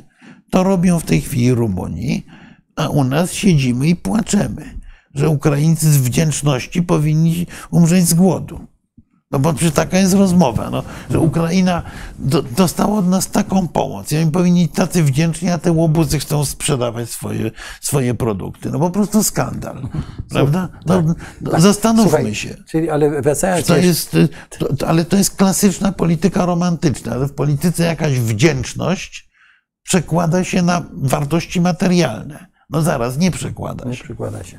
Znaczy przekłada się może w jakiejś strefie, sferze kulturowej, coś, Nie. ale, e, ale Nie. tak, więc e, wracając do e, jeszcze do Niemiec, to, że oni nas tak postrzegają, to właściwie e, powinniśmy tylko zrzucić rami- ramionami, no trudno, nas tak postrzegają, ale nie mieć, e, że tak powiem... e, Ale postrzegają nas wielokrotnie lepiej niż nas postrzegali Tak, y, 30 lat temu. Tak, ale po prostu nie mieć, y, pozbyć się tych, y, rozumiesz, fobii tego, mo- moim zdaniem. To jest, wiesz, to po prostu zacząć w końcu normalnie funkcjonować i myśleć. Nie wiem, czy to jest możliwe. Więc y, jest i, możliwe, i pamiętać, o, czyli po- podsumowując na to, Jest co możliwe, tylko to y, kompleks niemiecki okazał się być niesłychanie wygodnym narzędziem walki politycznej. No i tyle. Wobec tego jest podgrzewany. Sympatia do Niemiec, która była całkiem spora już w ostatnich latach, spadła o 8%, tak? Tak. Po, w czasie rządu PiSu. Jednocześnie o 6% wzrosła antypatia do, do Niemców, no, czy o 7, o 7. Y, Pierwsze z brzegu. No, y, szczucie na sąsiada jest absurdem. Nagle się okazało, w papierach wyszło, że pani minister Fotyga podpisała dokument, w którym stwierdzała, że, że Niemcy nie są nam winne żadnych reparacji. A teraz mówi, że go podpisała, bo nie wiedziała, co podpisuje. No, przepraszam, no, y, o jakim kabarecie my rozmawiamy? Tak. To jest, to, to, jest ośmieszanie państwa polskiego do, do imentu. Dobrze, słuchaj. Chciałbym Cię namówić teraz, ja- zanim przejdziemy do pytań, bo czas biegnie, żebyśmy poświęcili kilka minut, albo może kilkanaście, o sołtysie. Czy sołtys prowadzi politykę zagraniczną? Bo to obiecałem w tytule, że, a wiem, że oglądają nas sołtysi. Sołtys prowadzi politykę zagraniczną jak najbardziej w kilku wymiarach. Po pierwsze, istnieje i w całym świecie jest ona coraz ważniejsza, istnieje coś, co jest nazywane dyplomacją publiczną. Dyplomacją publiczną, czyli wykonywaniem pewne, pewnego rodzaju obowiązków dyplomatycznych przez obywateli świadomych obywateli, szczególnie obywateli, którzy mają pewien status władzy czy reprezentanta samorządu, prawda? Mhm. Czyli krótko mówiąc. Swojej wsi. W swojej wsi, dokładnie. Więc punkt jeden to są przeróżne elementy polityki twinningowej. No to nie ma, to nie jest twinning wieś-wieś, ale jest bardzo wiele e, e, miast i regionów połączonych umowami dwustronnymi, wymieniającymi się gośćmi, wizytami, pewnymi projektami i tak. Tutaj szef władzy samorządowej na tym najniższym poziomie wykonuje zwyczajne obowiązki dyplomatyczne, jadąc do tej y, partnerskiej wsi niemieckiej, francuskiej czy, czy, czy duńskiej, no jest po prostu zwyczajnym reprezentantem państwa polskiego. Dla, dla tego swojego partnera reprezentantem polskiego państwa. Po drugie, y, będąc głową lokalnego samorządu, przygotowuje swoją miejscowość do kontaktu z obcokrajowcem. Kiedyś, jak wiadomo, obcokrajowiec to było zjawisko rzadkie i, i, i nadzwyczajne. Natomiast w tej chwili przedstawiciele bardzo wielu krajów, ale również przedstawiciele bardzo wielu firm podróżują po Polsce. I podstawowa kwestia to jest to, że taki sołtys powinien być przygotowany do komunikacji z tym cudzoziemcem. Czy jest to turysta, czy jest to na przykład potencjalny inwestor. No. On jedzie w określone regiony Polski, na przykład szukając miejsca, gdzie może powstać, nie wiem, jego franszyzowa stacja benzynowa, y, magazyn, cokolwiek innego. W tym momencie on się spotyka nie tylko z władzami wojewódzkimi, z państwowymi. On jedzie do wsi X i spotyka się z, miejscowym, z miejscowym sołtysem. Czyli sołtys powinien mieć przygotowaną infrastrukturę do takiego kontaktu w postaci albo podstawowej znajomości języków obcych albo posiadania człowieka, do którego może zadzwonić. Słuchaj, przyjdź, bo tutaj mamy jakiegoś cudzoziemca, warto by tłumaczyć. Mhm. E, czyli utrzymanie pewnego poziomu komunikacji. E, dalej. To jest znowu dyplomacja publiczna, zadbanie o to, żeby, nie wiem, istniał albo folder informacyjny, albo jeszcze lepiej strona internetowa, nie tylko po polsku. Ja miałem te problemy, te problemy kiedyś na Łotwie, gdzie bardzo wiele miejscowości właśnie tylko w języku łotewskim miało swoje strony. I, i co, no i omijałem, tak? Natomiast właśnie miało to wersję angielską przynajmniej, skróconą choćby, ale jednak. Dlaczego warto do nas przyjechać, choćby, choćby Ale nie, na, tylko na kawę? Dla, nie tylko dlaczego warto do nas przyjechać, bo nie, może być ktoś, kto mm, na uniwersytecie w y, Salamance prowadzi badania nad y, średniej wielkości wsiami w Europie. Hmm? Z tego on będzie szukał tych wsi w tak. Polsce i sprawdzał. To jest to, to, żeby y, tę informację otrzymał w sposób cywilizowany, to jest również forma dyplomacji, forma dyplomacji publicznej. No i wreszcie to jest aktywne poszukiwanie przez właśnie, właśnie ten najniższy szczebel. Aktywne poszukiwanie partnerów zagranicznych. Czyli sołtys no szczególnie miejscowości nietypowej, położonej w ciekawym miejscu, czy mającej jakiś y, interesujący, y, interesujący rodzaj usług na swoim terenie, To może być cokolwiek, to może być, y, nie wiem, zakład rzemieślniczy produkujący tradycyjną metodą butelki na przykład, prawda? Mhm. Ten sołtys powinien być przygotowany do tego, nie ten gość, który robi te butelki, tylko ten sołtys, który jest głową lokalnej władzy, który ma dbać o rozwój swojej miejscowości, powinien być przygotowany do tego, żeby móc poszukać, nie wiem,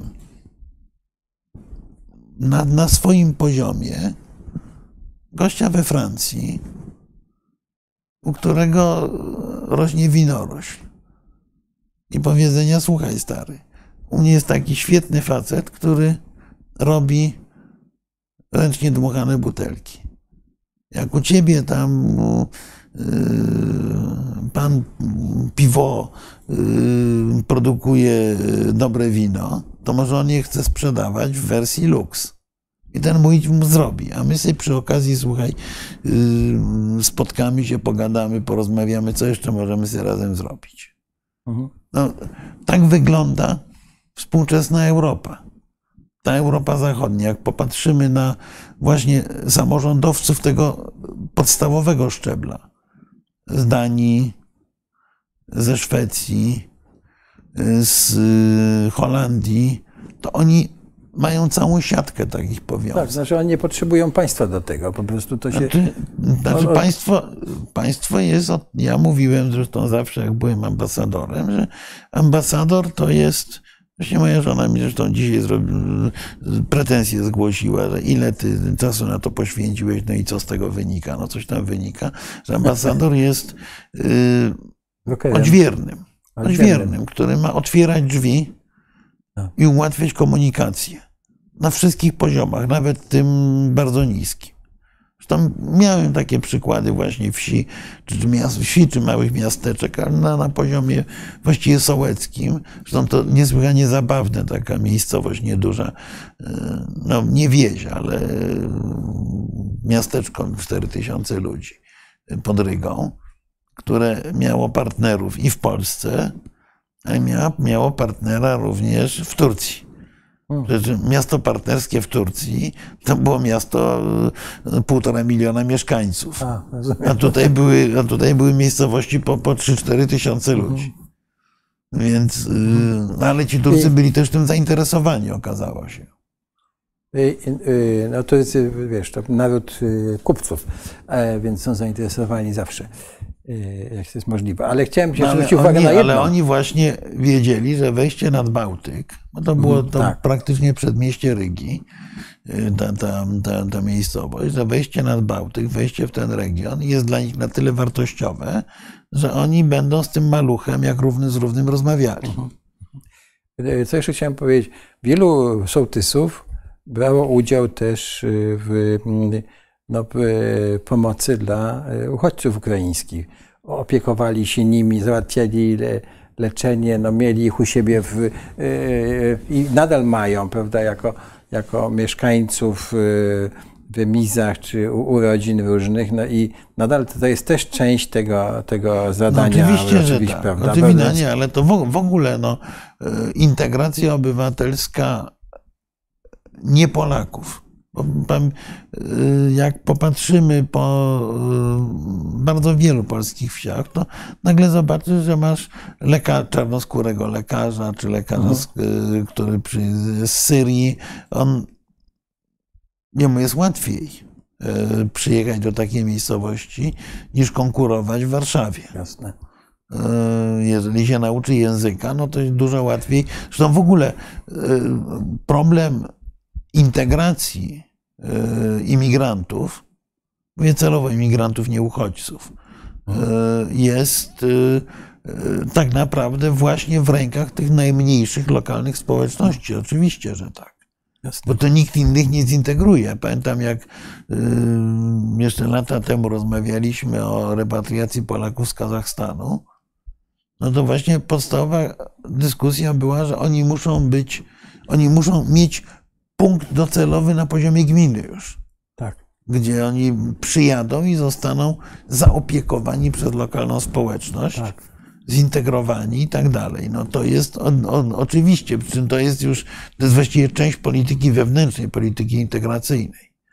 Bo politykę zagraniczną rozumiemy jako wyjście na zewnątrz, poza, poza własne państwo. Jak mówię, to jest coraz ważniejszy element. Ta dyplomacja publiczna jest coraz ważniejszym elementem polityki międzynarodowej wszędzie, bo te poziome siatki kontaktów są coraz bardziej gęste z różnych powodów. Po pierwsze, z pewnej niewydolności struktur państwowych, które zaczynają działać trochę same dla siebie, a z drugiej strony dlatego, że jesteśmy społeczeństwem coraz bardziej zamożnym, generalnie jesteśmy społeczeństwami coraz bardziej zamożnymi i stać nas bez dodatkowego dofinansowania państwowego na właśnie tego typu, te, tego typu budowanie Dobrze. Y, poziomek tak zwanych. Dobrze, dziękuję Ci bardzo za ten. E, I przejdźmy do pytań. To w ogóle, wiesz, ja myślę, że y, to jest, to, to jest temat na całkiem odrębne spotkanie. Tak, Może ja nie nasze, myślę, że zaproponujemy. Dyploma, dyplomacji na poziomie obywatelskim i samorządowym. Ale to może to zaproponujemy w takiej formie takiego webinarium, czyli nie. E, takiego. Jeżeli jest zainteresowanie, jest to jak najbardziej. Tak. No, ja widziałem to rzeczywiście i na Łotwie, i trochę w Armenii, które jest, było tyle trudniejsze, jest dalej, po prostu bardziej kosztowne jest, tak, po, podróże są, ale też nieduże miasta potrafiły się dogadywać. A z kolei na przykład wiem, że w Australii istnieje cała, cały przemysł wymiany młodzieżowej pomiędzy miejscowościami. Czyli krótko mówiąc, uczniowie tam ósmej, dziesiątej klasy, jest to dogadane na poziomie tych najniższych samorządów znowu. Mhm. Dogadują się, że jadą do, partnersk do partnerskiej miejscowości, na przykład na trzy tygodnie. I mówię, Australijczycy, którzy mają poczucie pewnej klaustrofobii tak. Y, y, w tym, na środku oceanu, szczególnie chętnie to robią. Net z Polską mieli takie umowy y, z polskimi, polskimi miejscowościami. I, no i dzieciaki jadą na, do rodzin na dwa tygodnie i od rodzin z tamtej jadą strony tam. z kolei te jadą tam. Na dwa czy na trzy tygodnie, w wypadku Australijczyków to jest na trzy tygodnie albo miesiąc, bo się długo jedzie, ale w Europie to, to się robi na, na, na zwykle dwutygodniowe turnusy. I to, to prowadzi w, nas, w konsekwencji na przykład do tego, że poznają się również rodzice. Tak. Najpierw korespondencyjnie, potem jak się daje to osobiście i nagle nagle zaczyna się budować e, poczucie pewnej wspólnoty. Tutaj ktoś mi zarzucił, że jestem zwolennikiem Europy Federalnej. Otóż e, jak ktoś poczyta to, co ja przez całe lata pisałem, to byłem zawsze przeciwnikiem Europy Federalnej. Natomiast zmieniły się warunki brzegowe. Po prostu. Tak, ale.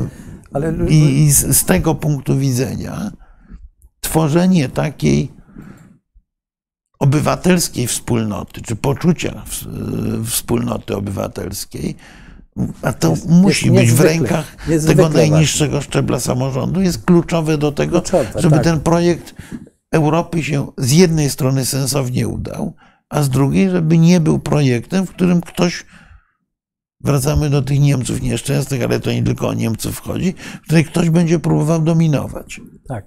I y, ja tylko chciałem zwrócić uwagę, że federalizacja, federalizacja, otóż mi się wydaje, że w całej Europie nie ma takiej tendencji, żeby to była, wiesz, taka ścisła federacja, że po prostu jest taki w niektórych dziedzinach tak, bo się, nie, bo się nie da inaczej zarządzać tą dziedziną, bo wymaga to innego typu decyzji i tyle, prawda? Że raczej tu chodzi o takie uwspólnotowienie. I to, o czym tu mówi, mówiłeś, prawda, niezwykle ciekawie, to się w tym mieści. Znaczy, że to, to jest wspólnota, Unia Europejska, wspólnota europejska, że to jest po prostu wspólnotowienie e, bardziej, a nie to coś, co u nas się stwarza, ten obraz, że ta Europa ma być sfederowana, prawda, i, i rząd jakiś w Brukseli i tak dalej, i tak dalej. No. Znaczy, Nie, no, ja, ja, ja zawsze przypominam takie sformułowanie, które usłyszałem kiedyś po otworzeniu granicy polsko-enerdowskiej. U Państwa to też mówiłem chyba do Państwa kiedyś y, mojego wuja, który mieszkał Tak, nad tak, granicą, tak. że y, mm, podstawą jest to, żeby Han z Jasiem pobili się o Kaśka, nie o Hitlera. Tak, tutaj y, y, y, żadnej, y, oglądam urlopu, żadnej wy- wyższości cywilizacyjnej Hiszpanii czy Portugalii na współczesną Polską nie widzę. Proszę pana, ja byłem wiele razy w Hiszpanii i wręcz widziałem miejsca, które wydawało mi się cywilizacyjnie, były w stosunku do polskich miejscowości zacofane, gorzej było. Tak, ale ja tu mówiłem o, nie tyle o zacofaniu cywilizacyjnym, o, tylko o tym, że kulturowo tamte państwa i może najmniej Portugalia i Hiszpania, ale e, zachodnia Europa po prostu kulturowo nas inaczej widzi. No, prawda? Niemcy nas widzą inaczej. O, No, ale, ale. Hiszpanie i Portugalczycy też, no też bo oni, mają, mają jednak, że oni, Hiszpan jednak ma to poczucie, prawda, tego im- imperium, wy, także No nie no, poza tym no jednak Hiszpanie mieli iluś cesarzy Tak. y, rzymskich narodu niemieckiego, pamiętajmy, no, tak, tak, a po, poza tym, poza tym yy, no były, były, były potęgą morską, więc to nie, nie chodzi o to, że miejscowość yy, może być tam były bardziej zacofana, bo wiele tych miejsc było naprawdę go, gorzej za, zarządzanych i, No nie, no i poza tym właśnie tam chodzi jest ten- ten czynnik- ich yy, kulturowe, No poza tym tam Polaków. jest ten czynnik, y, o którym mówiliśmy, bo to tutaj o, o dobrobycie, że jest właśnie ten, y, jak y, można powiedzieć, ten y, zgromadzony przez pokolenia tłuszczyk, który, który ich chroni przed y, Tak. y, problemami ekonomicznymi dużo Tak, no- bardziej niż, y, y, niż, niż y, nas. Nie, Tak, no nie jest ale- to, nie jest ale- to kwestia ale- wyższości cywilizacyjnej, jest kwestia, e, powiedziałbym, poczucia e, przynależności. Znowu odsyłam do sztuk Mrożka, czy opowiadań Mrożka, gdzie to się e, znakomicie pojawia, że, ten, że, że my e, cały, cały czas coraz mniej, to jest prawda. Mamy pewien kompleks Zachodu i z tym kompleksem czasami walczymy w sposób e, właśnie niemądry poprzez takie napięcie się i pokazanie, że my tu jesteśmy lepsi. Otóż y, istotą siły jest to, że siła nie musi się, nie, że silny nie musi demonstrować, że jest silny. Tak, ale ja tu nawiążę jeszcze do tego, bo wie pan, e, ja byłem e, w, chyba z 10 czy nawet więcej lat temu w, e, i w Porto, i w Portugalii i muszę powiedzieć, że e, jednak było widać tą wyższość cywilizacyjną w, w pa- paru zakresach. Mianowicie, jak po, poszedłem kupić garnitur, a miałem, a, a miałem godzinę do samolotu, tak? I tylko godzina to tylko. Poszedłem do pierwszego lepszego sklepiku tam e, i ten e, taki e, Portugalczycy są mali, ten, ten e, sprzedawca tylko spojrzał na mnie w tym sklepiku, podszedł do półki i zdjął garnitur, który był, do dzisiaj go mam i do dzisiaj pasuje, więc tak sobie po- pomyślałem wtedy, prawda, że ten naród, który przez tyle lat y, był kupiecki, że po prostu to jest wiesz, już taka, taka tradycja, że to rozumiesz, że ten człowiek nie bawił się w niczym, tylko po prostu był niezwykle fachowy. Tak, Tak, no a poza tym no, ja proponuję, żeby przejechać się, po, po, popatrzeć się na zabytki, Tak, popatrzeć oczywiście. się na domy y, przeciętne ludzi. I, y, myśmy wyszli z ogromnego zacofania, z, zbliżamy się, w wielu dziedzinach przeskakujemy, a natomiast y, Natomiast no, wciąż pewien dystans, może mówię najmniej Portugalii, o Portugalii akurat się rozwijała w tych koloniach afrykańskich bardziej niż w metropolii, ale, ale mamy. E, Człowiek Xboxa, leniwi, Proszę pana, impulsywni, tak, megalomani. Ale to zależy, gdzie pan mieszkał, prawda? Bo e, ja Jest mieszkałem... 14% bezrobocia, Tak, to ja prawda. nie, nie, chcę, nie chcę mówić. no, pe- pewnie prawda, bo oni przeżywają też swoje kryzysy. Zresztą, Cieszmy się z tego, że u nas jest niskie bezrobocie. Tak, no poza tym w temacie cyfryzacji czy infrastruktury publicznej są obecne zacofanie. No nie, w sprawie infrastruktury publicznej niekoniecznie, bo zanim myśmy zaczęli grabić ciotkę Unię, to grabili ją Hiszpanie i budowali y, setki inwestycji jest y, nowych w Hiszpanii, czasami zupełnie bezsensownych. Myśmy zupełnie bezsensownych. Na przykładzie Hiszpanii uczyć. Natomiast e, cyfryzacji, no to jest bardzo proste, wie pan, no jeżeli e, kupi pan e, Bentleya, a nie jest pan supermilionerem, człowiekiem względnie zamożnym, to jeździ pan tym Bentleyem kilka czy nawet kilkanaście lat. W międzyczasie goście, którzy wymieniają samochód co roku, mają je nowocześniejsze. No, no, to, to, to jest oczywiste, że z kolei, jeżeli mówimy o cyfryzacji, no to jest jesteśmy y, parę lat świetnych za Estonią malutką i dość biedną na przykład. Tak, ale z drugiej strony jesteśmy, jeśli chodzi o cyfryzację i tak, jesteśmy troszkę lepiej niż Niemcy. No, sporo nie, sporo lepiej niż Niemcy. Także tak. tu mała, nie możemy mieć kompleksu, bo jednak co byśmy nie powiedzieli, u tak, no, ale, usługi elektroniczne no, są bardzo rozwinięte. Nie, ale, ale co, to, co to, też, o czym to świadczy? No, nie, no, no że, to... znaczy świadczy o tym, że my się rzeczywiście stajemy normalnym krajem europejskim i y, absolutnie tak, zgoda o Hiszpanii mówią, że ale, leniwi, impulsywni, megalomani, jest... no to, to do człowieka Xboxa to z kolei weźmy dowolny reportaż, jak jeździli po polskich wsiach, w tej chwili już nie, ale jeszcze do niedawna. Yy, ulubioną fotografią był chłop z wozem, prawda? Yy, no teraz to już są impulsywni, są leniwi, na całe południe jest leniwe, impulsywne, nie przestrzega, nie, niepunktualne i tak dalej. Tak, Okej, okay, no, no, ale, ale z kolei wszyscy im zazdroszczą pewnego luzu życiowego i umiejętności cieszenia się życiem. No to, to możemy się tak bawić no, różne, różne rzeczy. E, tutaj pyta nasz, nasz, nasz pan czy pani DJM84, co panowie sądzicie o tezach odnośnie Ukrainy stawiane przez pana Witolda Gadowskiego? No Gadowski jest y, y, delikatnie dość krytyczny, to, to, to jest na zupełnie inną rozmowę. Myśmy dotknęli tej, tej kwestii kwestii, że Ukraina jest dla nas trudnym partnerem, trudnym rywalem w pewnych momentach. Ja tutaj gdzieś się pojawiło e, wcześniej. E, ja z Markiem Budziszem dość często rozmawiam na ten temat, nie tylko publicznie. E, I, i no jest to, jest to problem, jak podejść do Ukrainy, tak, żebyśmy i my, i Ukraińcy y, potrafili na tym zyskać. To jest jedno z najtrudniejszych pytań.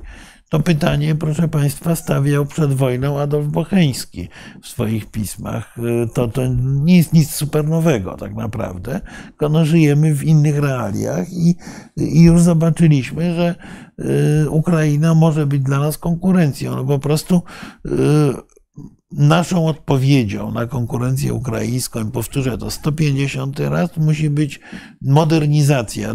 Niemcy w momencie, kiedy nas wciągały do Unii Europejskiej, a Niemcy były głównym, główną lokomotywą naszego wejścia do Unii, y, dokładnie o tym pamiętali, żeby y, stać się beneficjentem naszej względnie taniej i względnie przyzwoitej produkcji i pracy.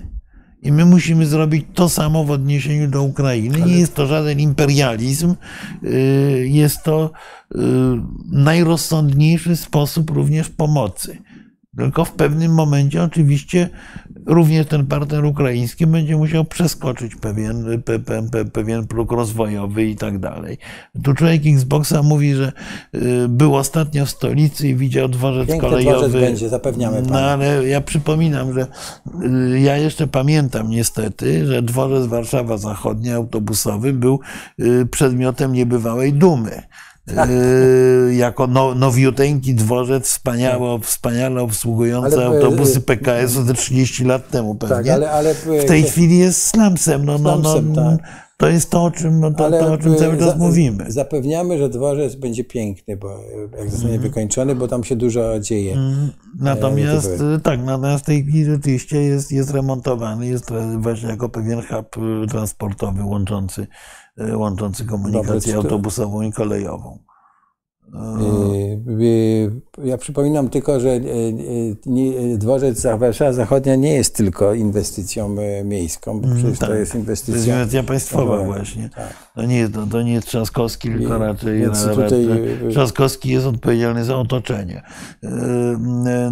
Natomiast, natomiast pan Lubomir powiada, że bez oferty biznesowej dla Białorusi, Ukrainy nie da się przeciągnąć ich na jasną stronę mocy, ponieważ 80% produkcji Białorusi idzie do Rosji. E, w tej chwili, panie Lubomirze, e, bo jeszcze do, do roku 2019 większość produkcji, większość wymiany, największym partnerem w wymianie handlowej dla Białorusi była Unia Europejska. E, ze względu na embarga, ze względu na półtotalitarne rządy Łukaszenki, ze względu na stłumienie ruchów wolnościowych i przesterowanie państwa w kierunku Rosji, to jest y, rzeczywiście w tej chwili Białoruś jest gospodarką peryferyjną wobec gospodarki rosyjskiej, która y, w tej klasyfikacji Werensteina zresztą też jest gospodarką peryferyjną, czyli Białoruś jest podwójnym peryferium, y, ale, ale oczywiście no, bez oferty biznesowej nie da się, nie da się tych krajów zakotwiczyć w Europie. No to, to, jest, to jest absolutnie jasne. Nie mam z pisem nic wspólnego, pisze pan White Eagle do nas, nasz, nasz no drogi no nie, to pan, wewnętrzna dyskusja pomiędzy naszymi znakomitymi gośćmi. E, kilka słów o aferze wizowej. To rozumiem, że tu chodzi o aferę wizową, to jest... Znaczy, no, afera wizowa to jest wyjątkowo paskudna historia, niestety. E, ja powiedziałbym, że to jest klasyczny przypadek odwróconego Midasa. To znaczy, e, Polska stała się krajem e, o największej ilości wydanych wiz dla mieszkańców właśnie krajów, no, które szukają luk w systemie migracyjnym europejskim. Wydaliśmy tych wiz podobno około 400 tysięcy i yy, oczywiście byliśmy po prostu przepompownią Y, tych ludzi, którzy potem pojechali do, do Szwecji, do Niemiec, do Holandii i tak dalej. Większość z nich nie została w Polsce.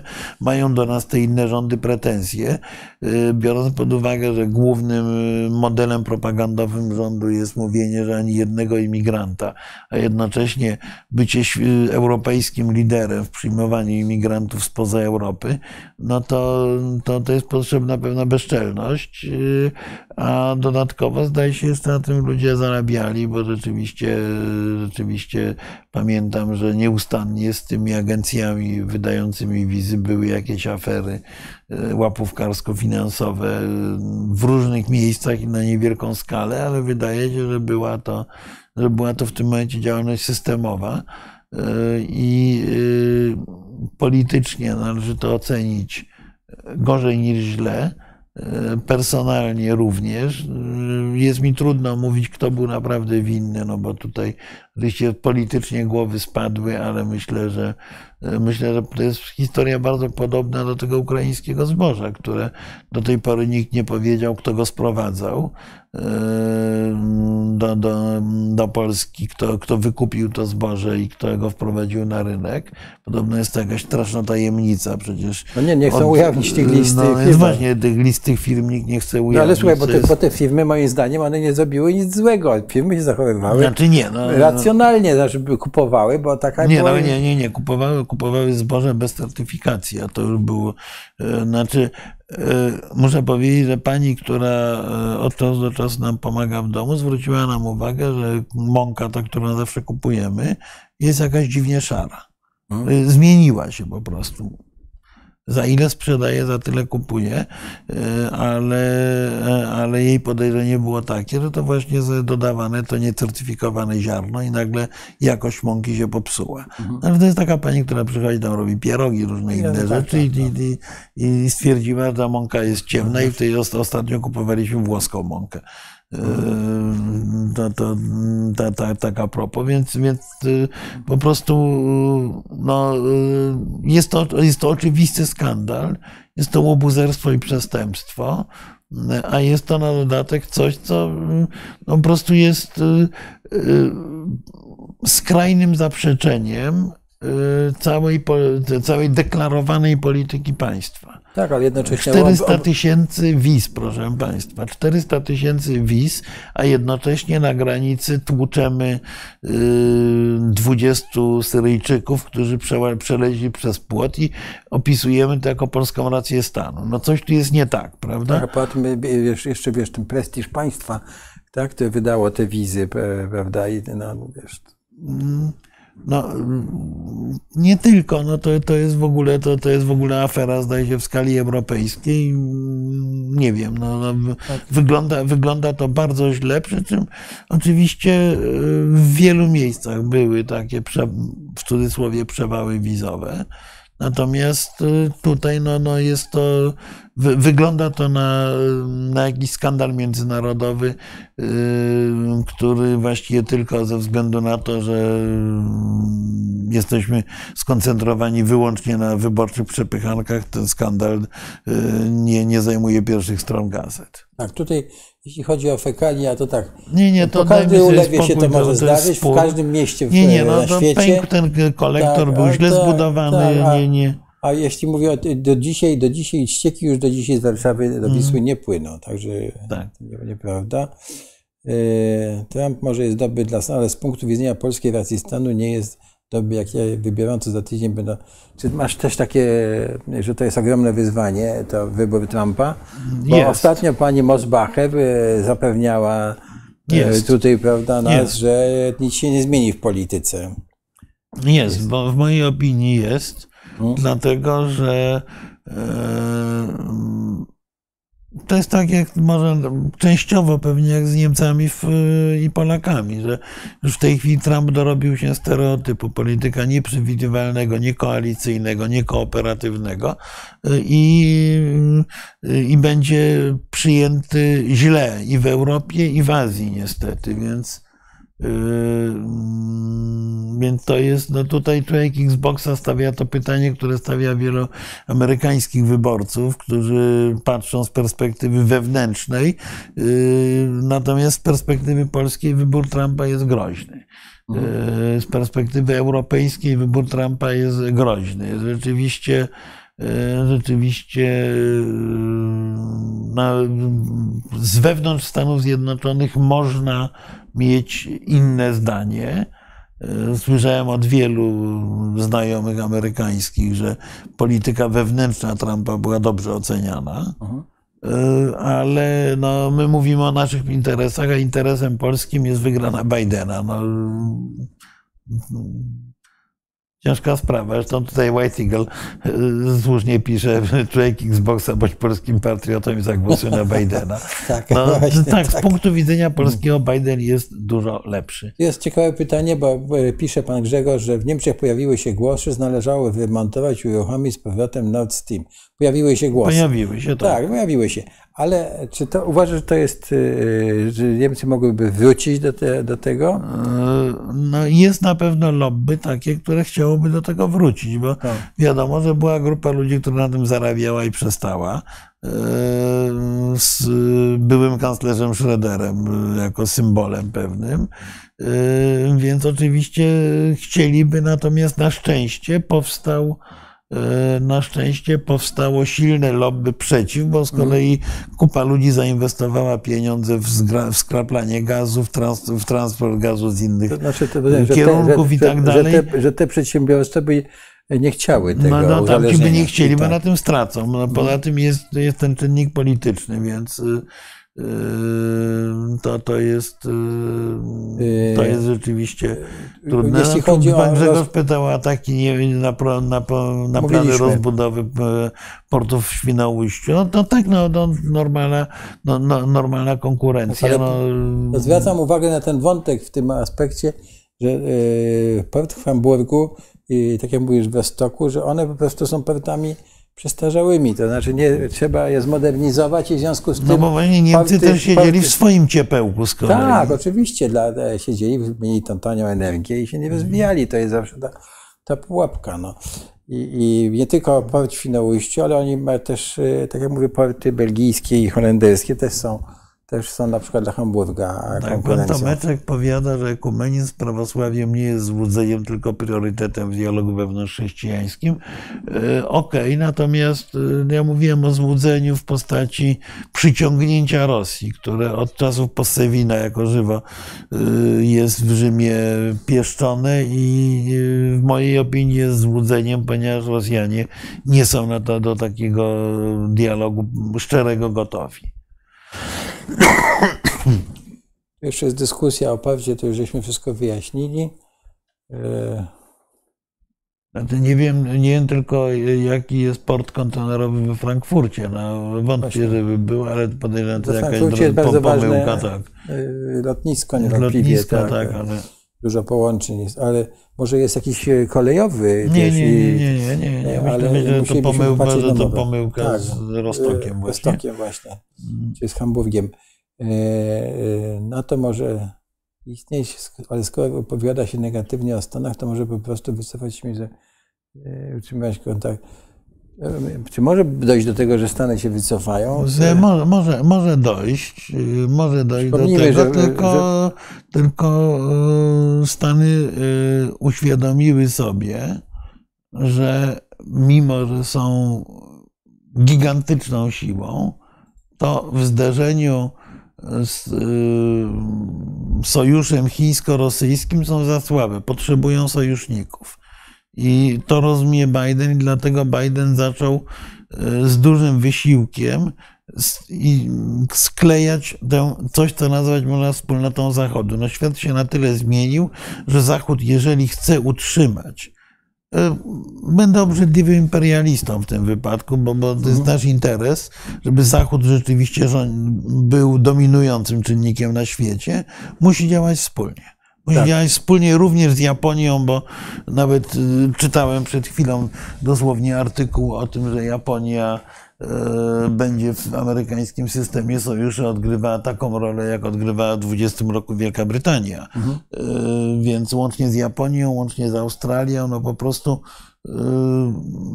dopiero wtedy, kiedy będziemy razem, mamy szansę odpowiedzieć na wyzwanie, które nam rzucili nie tylko Chińczycy, ale właśnie y, ten świat, y, jedni mówią globalnego południa, drudzy mówią globalnych dyktatur, nieważne, ale w każdym razie ci, którzy, y, ci, którzy są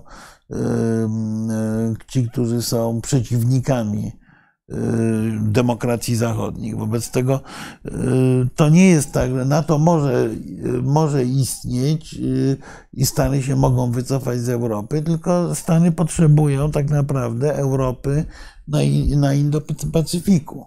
Y, Albo politycznie, albo i politycznie i militarnie. Wobec tego y, Stany są w Europie między innymi po to, żeby prędzej czy później, raczej prędzej niż później, Europejczycy znaleźli się na Morzu Południowochińskim, czy, czy być może w Korei. Tutaj chciałbym powiedzieć panu Huawei Pol, że każdego zapraszamy e, do wypowiadania się na temat spraw polskich, nawet jak mieszka w Stanach, bo czasami to spojrzenie przy, skądinąd może być niezwykle e, ożywcze i ciekawe. Także nie, nie, nie ma u nas takiego zwyczaju, żebyśmy mówili komuś, prawda, że żebyśmy się nie wypowiadał, bo gdzieś mieszka i tak dalej. Tak, no, antyamerykanizm w Europie jest, y, jest mocny nie tylko Rosja i Białoruś, y, trzeba o tym pamiętać, ale, y, ale mimo wszystko, y, mimo wszystko y, no, powinniśmy zabiegać najmocniej jak potrafimy. Myślę, że to jest priorytet w ogóle polityki polskiej o jedność Zachodu. Y, Ukraina y, to stworzeń geopolitycznych, geoprywat, a Polska, Niemcy, więc lepsza ge- geolokacja, Ukraina między UE a Rosją. Coś tutaj jest, ten Tomeczek nam coś No, mówi. Brzezińskiego, tak. Tak. No, no, znaczy, no, zgoda, Ukraina jest pewnym stworzeniem geopolitycznym. Yy, Rola Polski yy, w tym układzie między Europą a Ukrainą może być rzeczywiście kluczowa, ale bez pewnego, bez przynajmniej życzliwego wsparcia Niemiec byłoby to bardzo trudne. To też o tym warto pamiętać, jak się mówi o, o Niemcach. White Eagle przypomina to o tej śmierci mózgowej NATO. No, ale to już sam Macron powiedział, że nie, sam Macron powiedział, że Putin nam zafundował elektrowstrząsy, które nas z tej śmierci obudziły. Dobry wieczór, dobry wieczór, Lupin. Dobry wieczór. No powinno się wprowadzić legalny rokosz. Ja się obawiam, że te rokosze się odbywają w Polsce w wielu miejscach w różnej formie. Pisze tak, pan Grzegorz Sośnicki. Europa nie jest jednolita geopolitycznie. O tym wiele razy mm. mówiliśmy, że Francja ma inne interesy niż Hiszpania i my i tak dalej, ale y, od razu tak. sobie powiedzmy, że Unia Europejska jest czymś zupełnie nowym mm, w tak. polityce międzynarodowej. Tutaj panem... Takiej Unii mm. o tak różnych interesach geopolitycznych nie było i ona miała, e, dlatego jest tak ciekawym instytucją mm. i tak e, i, i e, Wiele razy tu mówiliśmy mm. też, że jak instytucja, czy taki pakt międzynarodowy, jak się nic z nim nie dzieje, on się nie rozwija, nie ma w nim dyskusji, to on umiera po prostu. I, i tyle, tak. Znaczy tutaj ja z panem Grzegorzem się nie do końca zgodził, że w interesie Niemiec i Francji jest, aby Rosja była w Europie. A dlaczego? Rosja w Europie ma sens wtedy, jeżeli jest przedmiotem pewnej gry tych krajów, a Rosja w tej chwili Y, Rosja w tej chwili się sama wykluczyła i należy jej jak najbardziej pomagać, żeby z tego wykluczenia nie wyszła. Jest sporo ludzi, którzy, którzy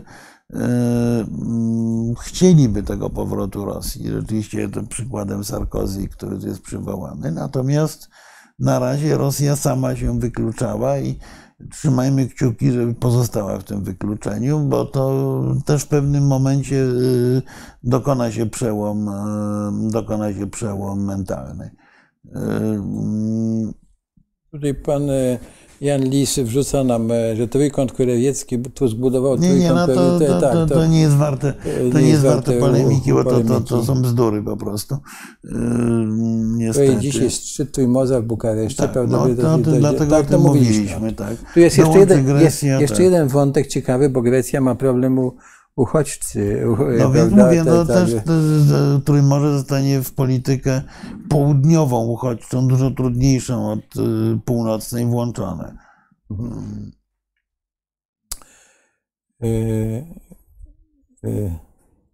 Trójmorze tutaj dużo mamy, tak? I co powiedzieć, dzisiaj może, ba, ba, jeśli popatrzę, mamy dyskusję między państwem, yy, Życzę Europie jak najlepiej, ale bardzo kiepsko to wygląda. Rumunia bez odzewu, Węgry, Białoruś to mam wrażenie bliżej do Rosji niż Europy, Austria siedzi cicho i tak dalej. Nie, no absolutnie zgoda. Tak. To w Europie istnieją poważne wewnętrzne napięcia. E, więc, e, ale istotą Unii jest łagodzenie tych napięć. Należy, e, należy te napięcia E, rzeczywiście e, starać się w sposób pokojowy załatwiać. Co do Rumunii, rzeczywiście w Rumunii na przykład jest bardzo mocny, e, paradoks, to jest paradoks, bardzo mocny społeczne poparcie dla Rosji. Na Węgrzech to samo, w Austrii to samo, więc no, dobrze, tylko, tylko przeciwdziała się temu mądrą polityką informacyjną i łagodzeniem właśnie napięć, a nie, a, a, a nie prowokowaniem wewnątrzeuropejskich sporów.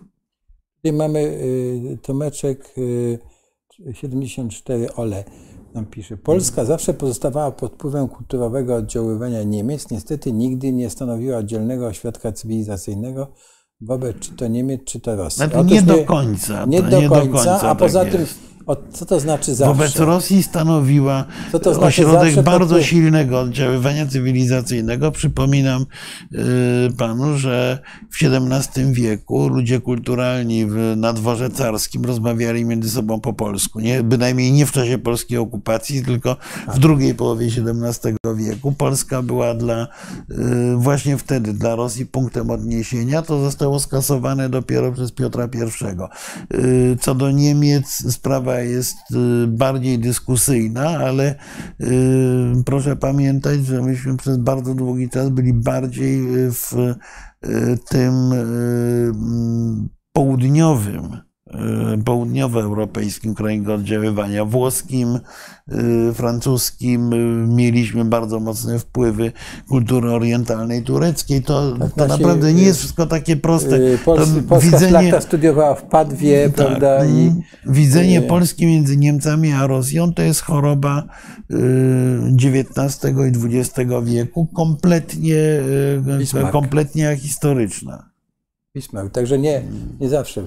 Mieliśmy przecież i e, mieliśmy przecież e, Unię z Saksonią, prawda? Sa, tak. e, No, obydwaj no, i tak dalej. powiedzmy, że nie była to najszczęśliwsza Tak, Unia, ale, ale tym niemniej. No mieliśmy Unię ze Szwecją, mieliśmy w pewnym momencie przecież wspólne państwo czesko-węgierskie. Czechy były ośrodkiem cesarstwa niemieckiego tak naprawdę.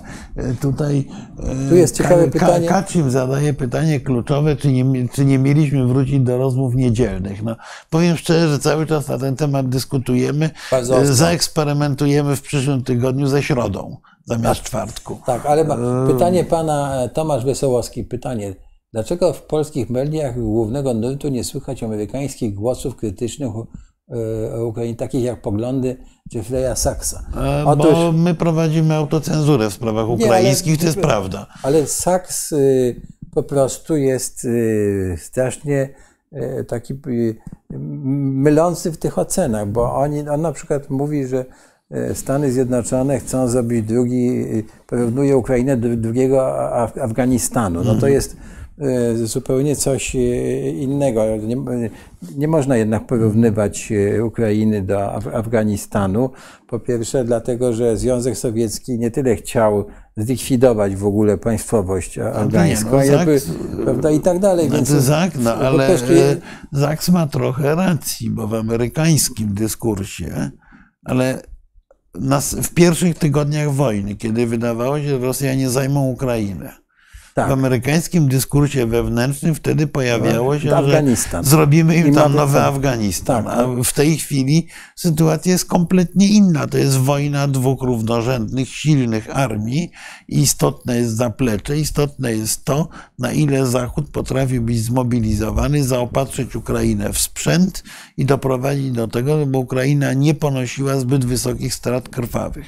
Tyle. Znaczy są pewne Wtedy paralele, ale, ale są ba- bardzo duże różnice między tymi sytuacjami i, i w tym, y, że tak Ale powiem, mówię, Sa- no, Saks Afganistan był kiedyś, no, już w tej chwili nie. Y, mm, cały czas przyjmuje, że, że być może w pewnym momencie Rosjanie zajmą Ukrainę. Wtedy to rzeczywiście stanie się nowy Afganistan. Tak. Pierwszy od z Liberem było Liberem Ru- Rumbo. Dobrze, jedziemy dalej. Panowie, te prehis- te historie może sobie lepiej władzy y, pewno nie narażać apelu ob- obrony Warszawy. Teraz będzie 17 i tak to leci. Te prehistorie może sobie lepiej. Żeby, nie, to coś jest tutaj. Tak, coś. mm, jak Na forum, na forum ekonomicznym y, możni tego świata przedstawili politykom, że ma być jakiś trójmorze, także morda w kubę i trzeba rozkazy wykonywać. A może by tak zapytać mieszkańców tych państw, czy tego chcą. No, e, in- inicjatywa nie idzie, to tyle możemy po- powiedzieć, prawda? Chociaż e, niektórzy... mówię, ona nie- ma pewne pozytywy. No, byłoby dobrze, gdyby była inicjatywą infrastrukturalną, ale, Ale gdyby te wszystkie kraje się dogadały, to e, te pieniądze unijne, jakie mają, bo mają ich dużo, mogliby skoordynować i zrobić wspólne inwestycje, ale jakoś to się nie, nie dzieje, więc Panie Krzysztofie, prosimy o interwencję tutaj, bo nam się wyłączy. no tak, ale tutaj- to nam sygnalizuje, że bardzo długo rozmawiamy. Tak, tak, już zaraz kończymy, proszę Państwa. Prosimy jeszcze o chwilę cierpliwości, bo chciałbym jeszcze wyłabić pytania. No ale kulturowo pisze Pan e, e, manewry 6-6. Te, Nie, te, te, kulturowo Brytyjczyk czuje się lepszym Europejczykiem nawet. Tak. E, Lepszym, no zawsze by było, prawda? Fog, tak. fog on the channel, continent cut, tak? Jak to mówią. Jeśli skończy się parytet dolara, Chiny i Indie zaczną handlować gazem, ropą i tak dalej. Otóż, proszę Państwa, nie widać na razie, Tak. jak mogło się ten, ten dolar, czym miał być zastąpiony. Tak, na razie prostu- to od 40 lat się mówi rzeczywiście, żeby dolara na, na czymś należy zastąpić, ale na razie nic się nie udało. No bo po No prostu... to, jest, y, to jest funkcja potęgi gospodarki amerykańskiej. Tak, ale, ale też systemu amerykańskiego. Bo y, ostatnio słyszałem, już nie pamiętam, chyba Jacek Pewtosiak to mówił, że system Bretton Woods się wali i tak dalej, i tak dalej. Albo żeby, ale moim zdaniem się nie wali, bo co mówią Chińczycy, tak? Chińczycy odwołują się ciągle do prawa międzynarodowego, że trzeba je przestrzegać, to prawo i tak dalej, i tak dalej, prawda? Więc Chińczycy chcą utrzymania, prawda, tego systemu, który stworzył e, wolny handel i Bretton Woods w pewnym sensie. No I, I jeśli mówimy o systemie ONZ, to nawet mówią, żeby wzmocnić ONZ, bo chcą tam mieć większe wpływy. E, Nie, nie, więc, nie, no e, to I, znaczy- i nawet bank BRICS-u, prawda, e, No nie udziela napęda pożyczek w dolarach dolara i tak dalej. tak. No, no, są cały czas pomysły, żeby zastąpić dolara, nawet euro nie potrafiło dolara tak naprawdę wyprzeć. Stało Tak. się mm, Ale- drugą walutą rezerwową i Tak. tyle. E, E, Nie, założenie projektu e, Trójmorza to była Polska, Rumunia i Stany Zjednoczone na spotkaniu. To było, e, zresztą proszę spojrzeć dokumenty Trójmorza, to było spotkanie w Nowym Jorku na marginesie szczytu, na, na marginesie mm, mm, tak, szczyt, no, tego sekcji, sesji Zgromadzenia Ogólnego. Tutaj znowu mamy że Trójmorze od Finlandii do po Grecję, że to likwiduje pa, groźbę paktu Niemcy-Rosja. No, ale, ale Zgoda, no tylko na razie nie widać paktu, nie widać paktu Niemcy-Rosja, na, ale... na razie jest ta droga, już nie pamiętam numeru. Europejskie ma oznaczenie E ileś, która jest tam od Salonik do, do tego punktu gdzieś tam w Norwegii wysoko tak, na mapie. Droga i kiedyś jak y, namawiam Państwa, żeby nią przejechać całą, prawie tysięcy kilometrów. Ale Tomasz, y, trzy, y, przecież wojskowi całe Podlasie chcieli oddać bez walki. No, to nie zupełnie tak, panie Tomaszu. No, y, zostały ujawnione przez y, premier y, Estonii informacje, że plany ewentualnościowe NATO y, do zeszłego roku zakładały, że sojusz nie będzie w stanie obronić państw bałtyckich ani wschodniej Polski i że linia obrony powinna być na Wiśle. I to, to nie wojskowi chcieli, tylko e, nasi sojusznicy mówili, że e, wojska e, rozmieszczone na wschód od Wisły są tak naprawdę skazane na zniszczenie w razie pełnoskalowej wojny z Rosją. Taka, ta, ta, takie było wtedy myślenie strategiczne. To się zasadniczo zmieniło po roku 2000, ubiegłym, po, po rosyjskiej napaści na Ukrainę. W tej chwili są nowe plany natowskie przewidujące obronę również wschodniej Polski i państw bałtyckich, więc e, sprawa jest trochę nieaktualna, ale jako, że nie było to myślenie wojskowych, e, była to, był to realizm. No, można uprawiać właśnie romantyzm wojskowy. Przecież myśmy we wrześniu 1939 roku przegrali przede wszystkim dlatego, że wojsko było rozciągnięte łukiem po całej granicy. Gdyby się broniło na linii y, Wisły-Sanu, to prawdopodobnie byśmy się dużo dłużej bili z Tak, tak. Niemcami i skuteczniej, Y, bo nie mieliśmy tak słabej armii, to nie było tak gigantycznej różnicy potencjałów wojskowych, y, natomiast na, na to się nałożyła Logistyka? e, kompletnie idiotyczna taktyka, taktyka, brak tak. logistyki i tak dalej, Y, więc nauczeni tą lekcją, y, no musieliśmy przyjmować do wiadomości to, co mówili y, sojusznicy. Y, Musimy troszkę przyspieszyć. Dolar, dolar skoń, koń, tak, o 40 lat to mówiliśmy, że się dolar kończy.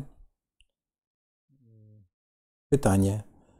W pańskim rozumowaniu przecenia pan rolę USA, a nie docenia reszty ludzkości będącej w opozycji do Zachodu. Dlaczego pan tkwi mentalnie w polityce lat 90.? Pyta pan Tomasz Tak, Otóż, panie Tomaszu, wiele razy mówiliśmy o tym, że południe jest ważne i wszyscy zaczynają o nie zabiegać.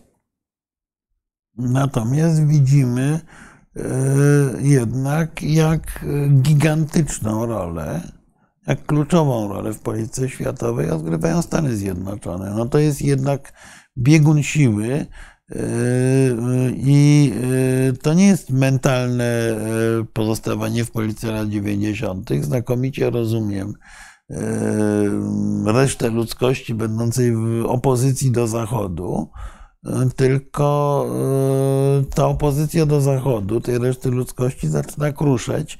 Jakoś dziwnie ta reszta ludzkości zaczyna składać się z Chińczyków i bogatych państw naftowych typu Iran, czy znaczy Iran nie jest bogaty, ale jest państwem z ogromnymi zasobami, czy, czy Arabia Saudyjska, mających świadomość, co ważniejsze, że ich główne bogactwo, ich źródło ich potęgi zaczyna pomału odchodzić y, w przeszłość. Y, a nie mają alternatywnych, y, nie mają żadnych alternatywnych rozwiązań.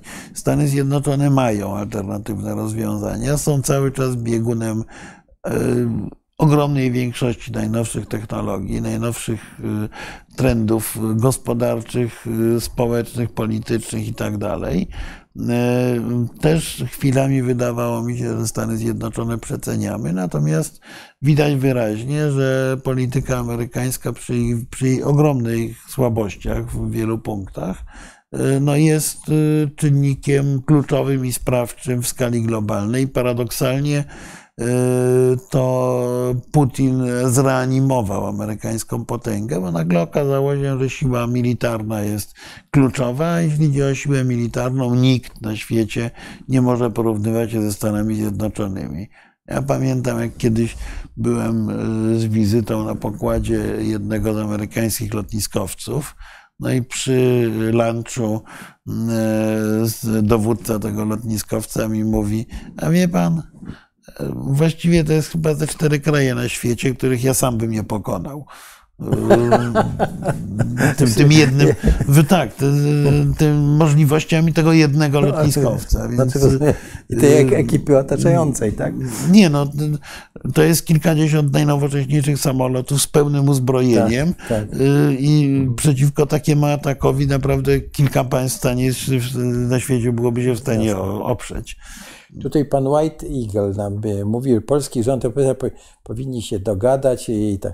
My, tak. Się, my, się, w tym w pełni zgadzamy. I tutaj znaczy, powtarzamy to jak mantrę. Jak że... mantrę, że to powinna być wspólna polityka zagraniczna, powinna być absolutnie, mogą się żreć, e, e, kłócić o, o tak. wszystko inne. Natomiast to powinno być e, wspólnie uzgodnione i realizowane. I tu przypominam, bo mówiliśmy dziś o, o Niemczech i o Niemcach, że Niemcy, jak mieli kryzys, to potrafili u, mhm. utworzyć wielką tak, koalicję, tak, prawda? Mhm. Dwie główne partie mm. e, e, przecież rządzili e, 8 lat mm. chyba te koalicje rządziły, prawda? Dwa, Nie, dwa czy trzy razy powstawały. Powstawały zresztą. Tak. wielkie koalicje, bo potrzebowało tego mm. państwo niemieckie. Tak? A my nie jesteśmy w stanie tego zrobić, tylko ciągle. Mhm. Więc yy, no to jeszcze jedna smutna rzecz. Yy. Jak, jak mieli nie stać w blokach do rozbioru Ukrainy, jeśli Putin złoży propozycję w traktat Wrocławiano układ Węgrom dwie trzecie terytorium? To e, jest do tego, co mówiłeś, że zostanie. Mm. No jak mieli nie stać? No, e, proszę zwrócić uwagę, że w międzyczasie, w historii tak jest, że tworzą się nowe narody, że to jest proces, prawda? I, i trudno. Tak? I, i my żeśmy y, y, umieli przejść do porządku dziennego, nad tym mentalnie przynajmniej, tak, prawda? No, w większości, tak, że no Węgrzy, Ukraińcy, Białorusi nie mają własne państwa. Węgrzy i... rzeczywiście żyją w kompleksie Trianon cały czas i to jest y, ogromna słabość polityki węgierskiej, jednocześnie właśnie element, który sprawia, że Węgry są krajem rewizjonistycznym. No więc właśnie e, chodzi o to, że Unia Europejska jest innym tworem niż, to mówię do pana to jak to mi, że jak to może ma sprzeczne interesy, że w takim razie projekt całej Unii jest jeszcze bardziej absurdalny. Otóż nie. Właśnie projekt całej Europy jest y, taki, że y, ona ma y, te, to glu, a może tego na skutek kultury tego glu nie ma. Unia Europejska, poza- większość państw europejskich ma, ma ten klej. Poza tym tak, poza tym powinniśmy się modlić, żeby projekt Unii Europejskiej nie był absurdalny, bo bez Unii Europejskiej rzeczywiście znajdziemy się między Niemcami a Rosją i Znaczy krótko to potrwa moim całe przekleństwo polskiej historii XVIII-XIX wieku wróci w bardzo niedobrej e, formie. Y, y, White Eagle nam panie do ciebie. No Panie, tak, szlaki północ-południe zgoda, to, to, Tak. to, to, to jest prawda. A jeśli chodzi o strategiczny, to Międzymorze tak, no zgoda. to jest marzenie, nie wiem, już y, tego, Zgoda. No, y, tego znaczy ja powiem tak, od, od, Romera y, od od dawna. Piłsudskiego poczynając, rzeczywiście dopiero Międzymorze, powst- powstanie stabilnego Międzymorza z Białorusią i Ukrainą, Mołdawią, tymi trzema krajami co najmniej, powoduje y, zamknięcie mm, tego niedobrego czasu w Europie, który zaczął się bi- bitwą pod Połtawą, czyli wejściem Rosji do Europy. No, y, pełna zgoda. Tak. Po co Polsce Niemcy, a po co Polsce Rosja i vice versa? O, pan Piotrek nam zadaje takie pytanie. Mm, Znaczy, to nie jest pytanie po co. No, ani Niemcy, ani Rosja nie znikną. Wobec tego, y, wo, wo, wobec tego trzeba się wobec nich jakoś pozycjonować. Przy czym, jak mówię, Niemcy są w tej chwili naszym sojusznikiem, a Rosja jest y, y, bardzo groźnym przeciwnikiem. Tak. y,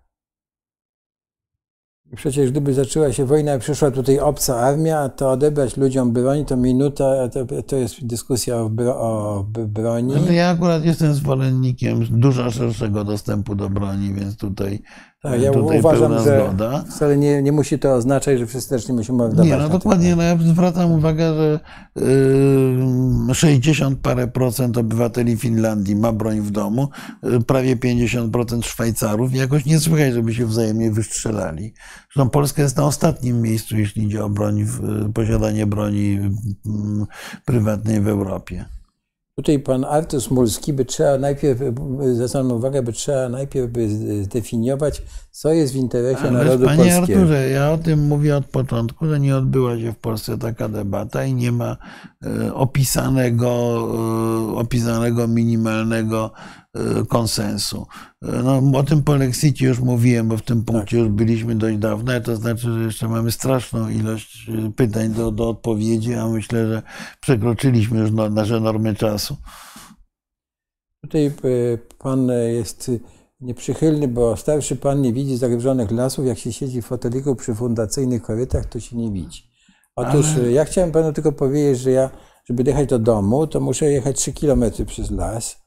I dokładnie widzę, co się w tym lesie Nie, dzieje i jak jest eksploatowany i jest eksploatowany jak nigdy dotąd. To znaczy, ja powiem tak, te, ci, ci dżentelmeni od tej ustawy, w momencie, kiedy przy, uzasadniali, to zaczęli od y, przypadkowo, przypadkowo sypnęli się, bo zaczęli, że, wpro, że y, jak nie wprowadzimy tej ustawy, to upadnie przemysł drzewny w Polsce. Czyli krótko mówiąc, chodzi o to, że te drzewa wycinać swobodnie, bez Nie, ale, kontroli. ale słuchaj, chodzi o to, że jak staniesz przed przyjazdem kolejowym i jedzie pociąg towarowy, który ma e, załadowane te, na sobie to e, drewno, on jedzie prosto do Gdańska. No nie, nie, i to do Chin jedzie wszystko. To jedzie do Chin. I to nie jest tak, że przemysł, y, rozumiesz, w polski. No nie, bo gdyby oczywiście. przemysł polski by na tym korzystał, to, to powinno być przetarte na tarcice, wiesz, w odpowiednich wymiarach i tak powiem, wa, wa, wartość dodana i wtedy możemy. To się tak nie dzieje, więc dokładnie widzimy, co się dzieje w lasach i w dodatku e, naprawdę Unia Europejska e, nie może nam, z- nie, nie wpłynie na to, czy będziemy zbierali grzyby, czy nie będziemy, bo w różnych krajach to są różne, różne, różnie uregulowane, a, a e, to są jakieś takie st- kolejne st- strachy, fantomy, które Znaczy ja, straszą. znaczy ja powiem tak, ja właśnie Niektórych. widzę zagrożone lasy i niestety największym zagrożeniem dla lasów są nasi leśnicy. Na Ziemi tak też, to po prostu, y, y, ja nie wiem, y, w ogóle las to jest taki zasób, który trzeba zostawić naprawdę na ciężkie czasy, tak, bo i, i my się tego zasobu pozbywamy, a czasy są niepewne. Dobrze.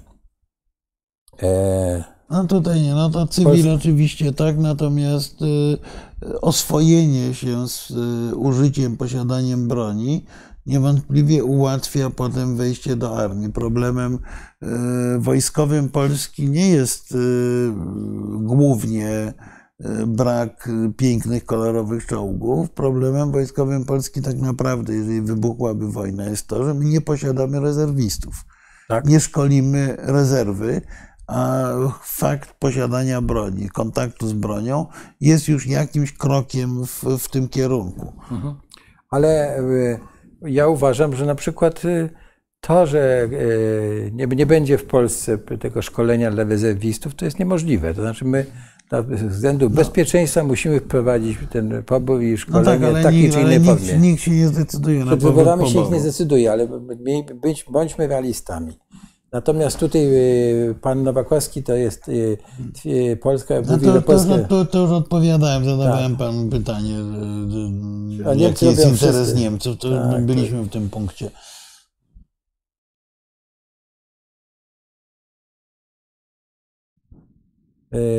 Tak, mogła wpaść po Stream 1 No tak, ale sympatia. tu, to jest- tutaj już tak, tu, tu, tutaj już cały czas na te pytania odpowiadaliśmy, niemieckie. Na pytania niemieckie odpowiadaliśmy. I co dalej jeszcze?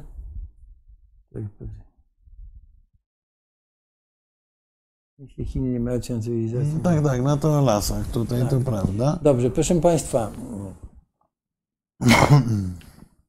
Proszę Państwa, mm, jeszcze lasy wycinają, a nie mają. Tak, no tak, tak, tak, tak. Tu już to mówiliśmy, pan Artur Smulski, słuszna uwaga. Proszę Państwa, to co? Ja y, bardzo dziękuję za dzisiejszą rozmowę. Państwu No, państwu, dziękujemy. państwu dziękujemy za, bardzo że, aktywny udział. E, tak, E, i za- zapraszamy we środę za tydzień, a nie, e, Tak. a nie we czwartek. We Zaeksperymentujemy, bo spróbujemy się dopasować do tego, co dla Państwa jest najwygodniejsze e, terminowo. A ja bym e, przypomniał jeszcze Państwu o Festiwalu Nauk, Nauki i o tych dwóch wykładach o Bałtyku, e, e, o których mówiłem na początku. I oczywiście prosimy, proszę Państwa o e, e, polubienia, łapki w górę i tak dalej, i tak dalej. Także mm, serdecznie Państwu dziękujemy. Do zobaczenia w środę i e, życzymy Państwu miłego wieczoru i dwie i pół godziny żeśmy rozmawiali. Tak, I to bardzo ogóle pytanie, dziękujemy. czy wygramy, kto wygra mecz z Wyspami Owczymi. Nie jestem kibicem piłki nożnej i jest mi trudno Oczywiście powiedzieć. wyspy, moim zdaniem Wyspy Owcze wygrają. E, Ja jestem zdania, w- sądząc po tym, jak patrzę na kondycję tego, co się dzieje, bo y, tu nawet nie chodzi o kondycję, jak piłkarze biegają, tylko o takim, że ryba się psuje od głowy, a coś tam niedobrze się dzieje w, naszej y, piłce nożnej. To Także, także pozdrawiamy Państwa serdecznie. Bardzo dziękujemy, Państwu. i Do, zobaczenia za niecały tydzień. Tak, i przypominamy, że y, webinarium dla sołtysów zrobimy, jak zorientujemy się, że są chętni. Dobra. Dziękujemy bardzo. Dziękuję bardzo.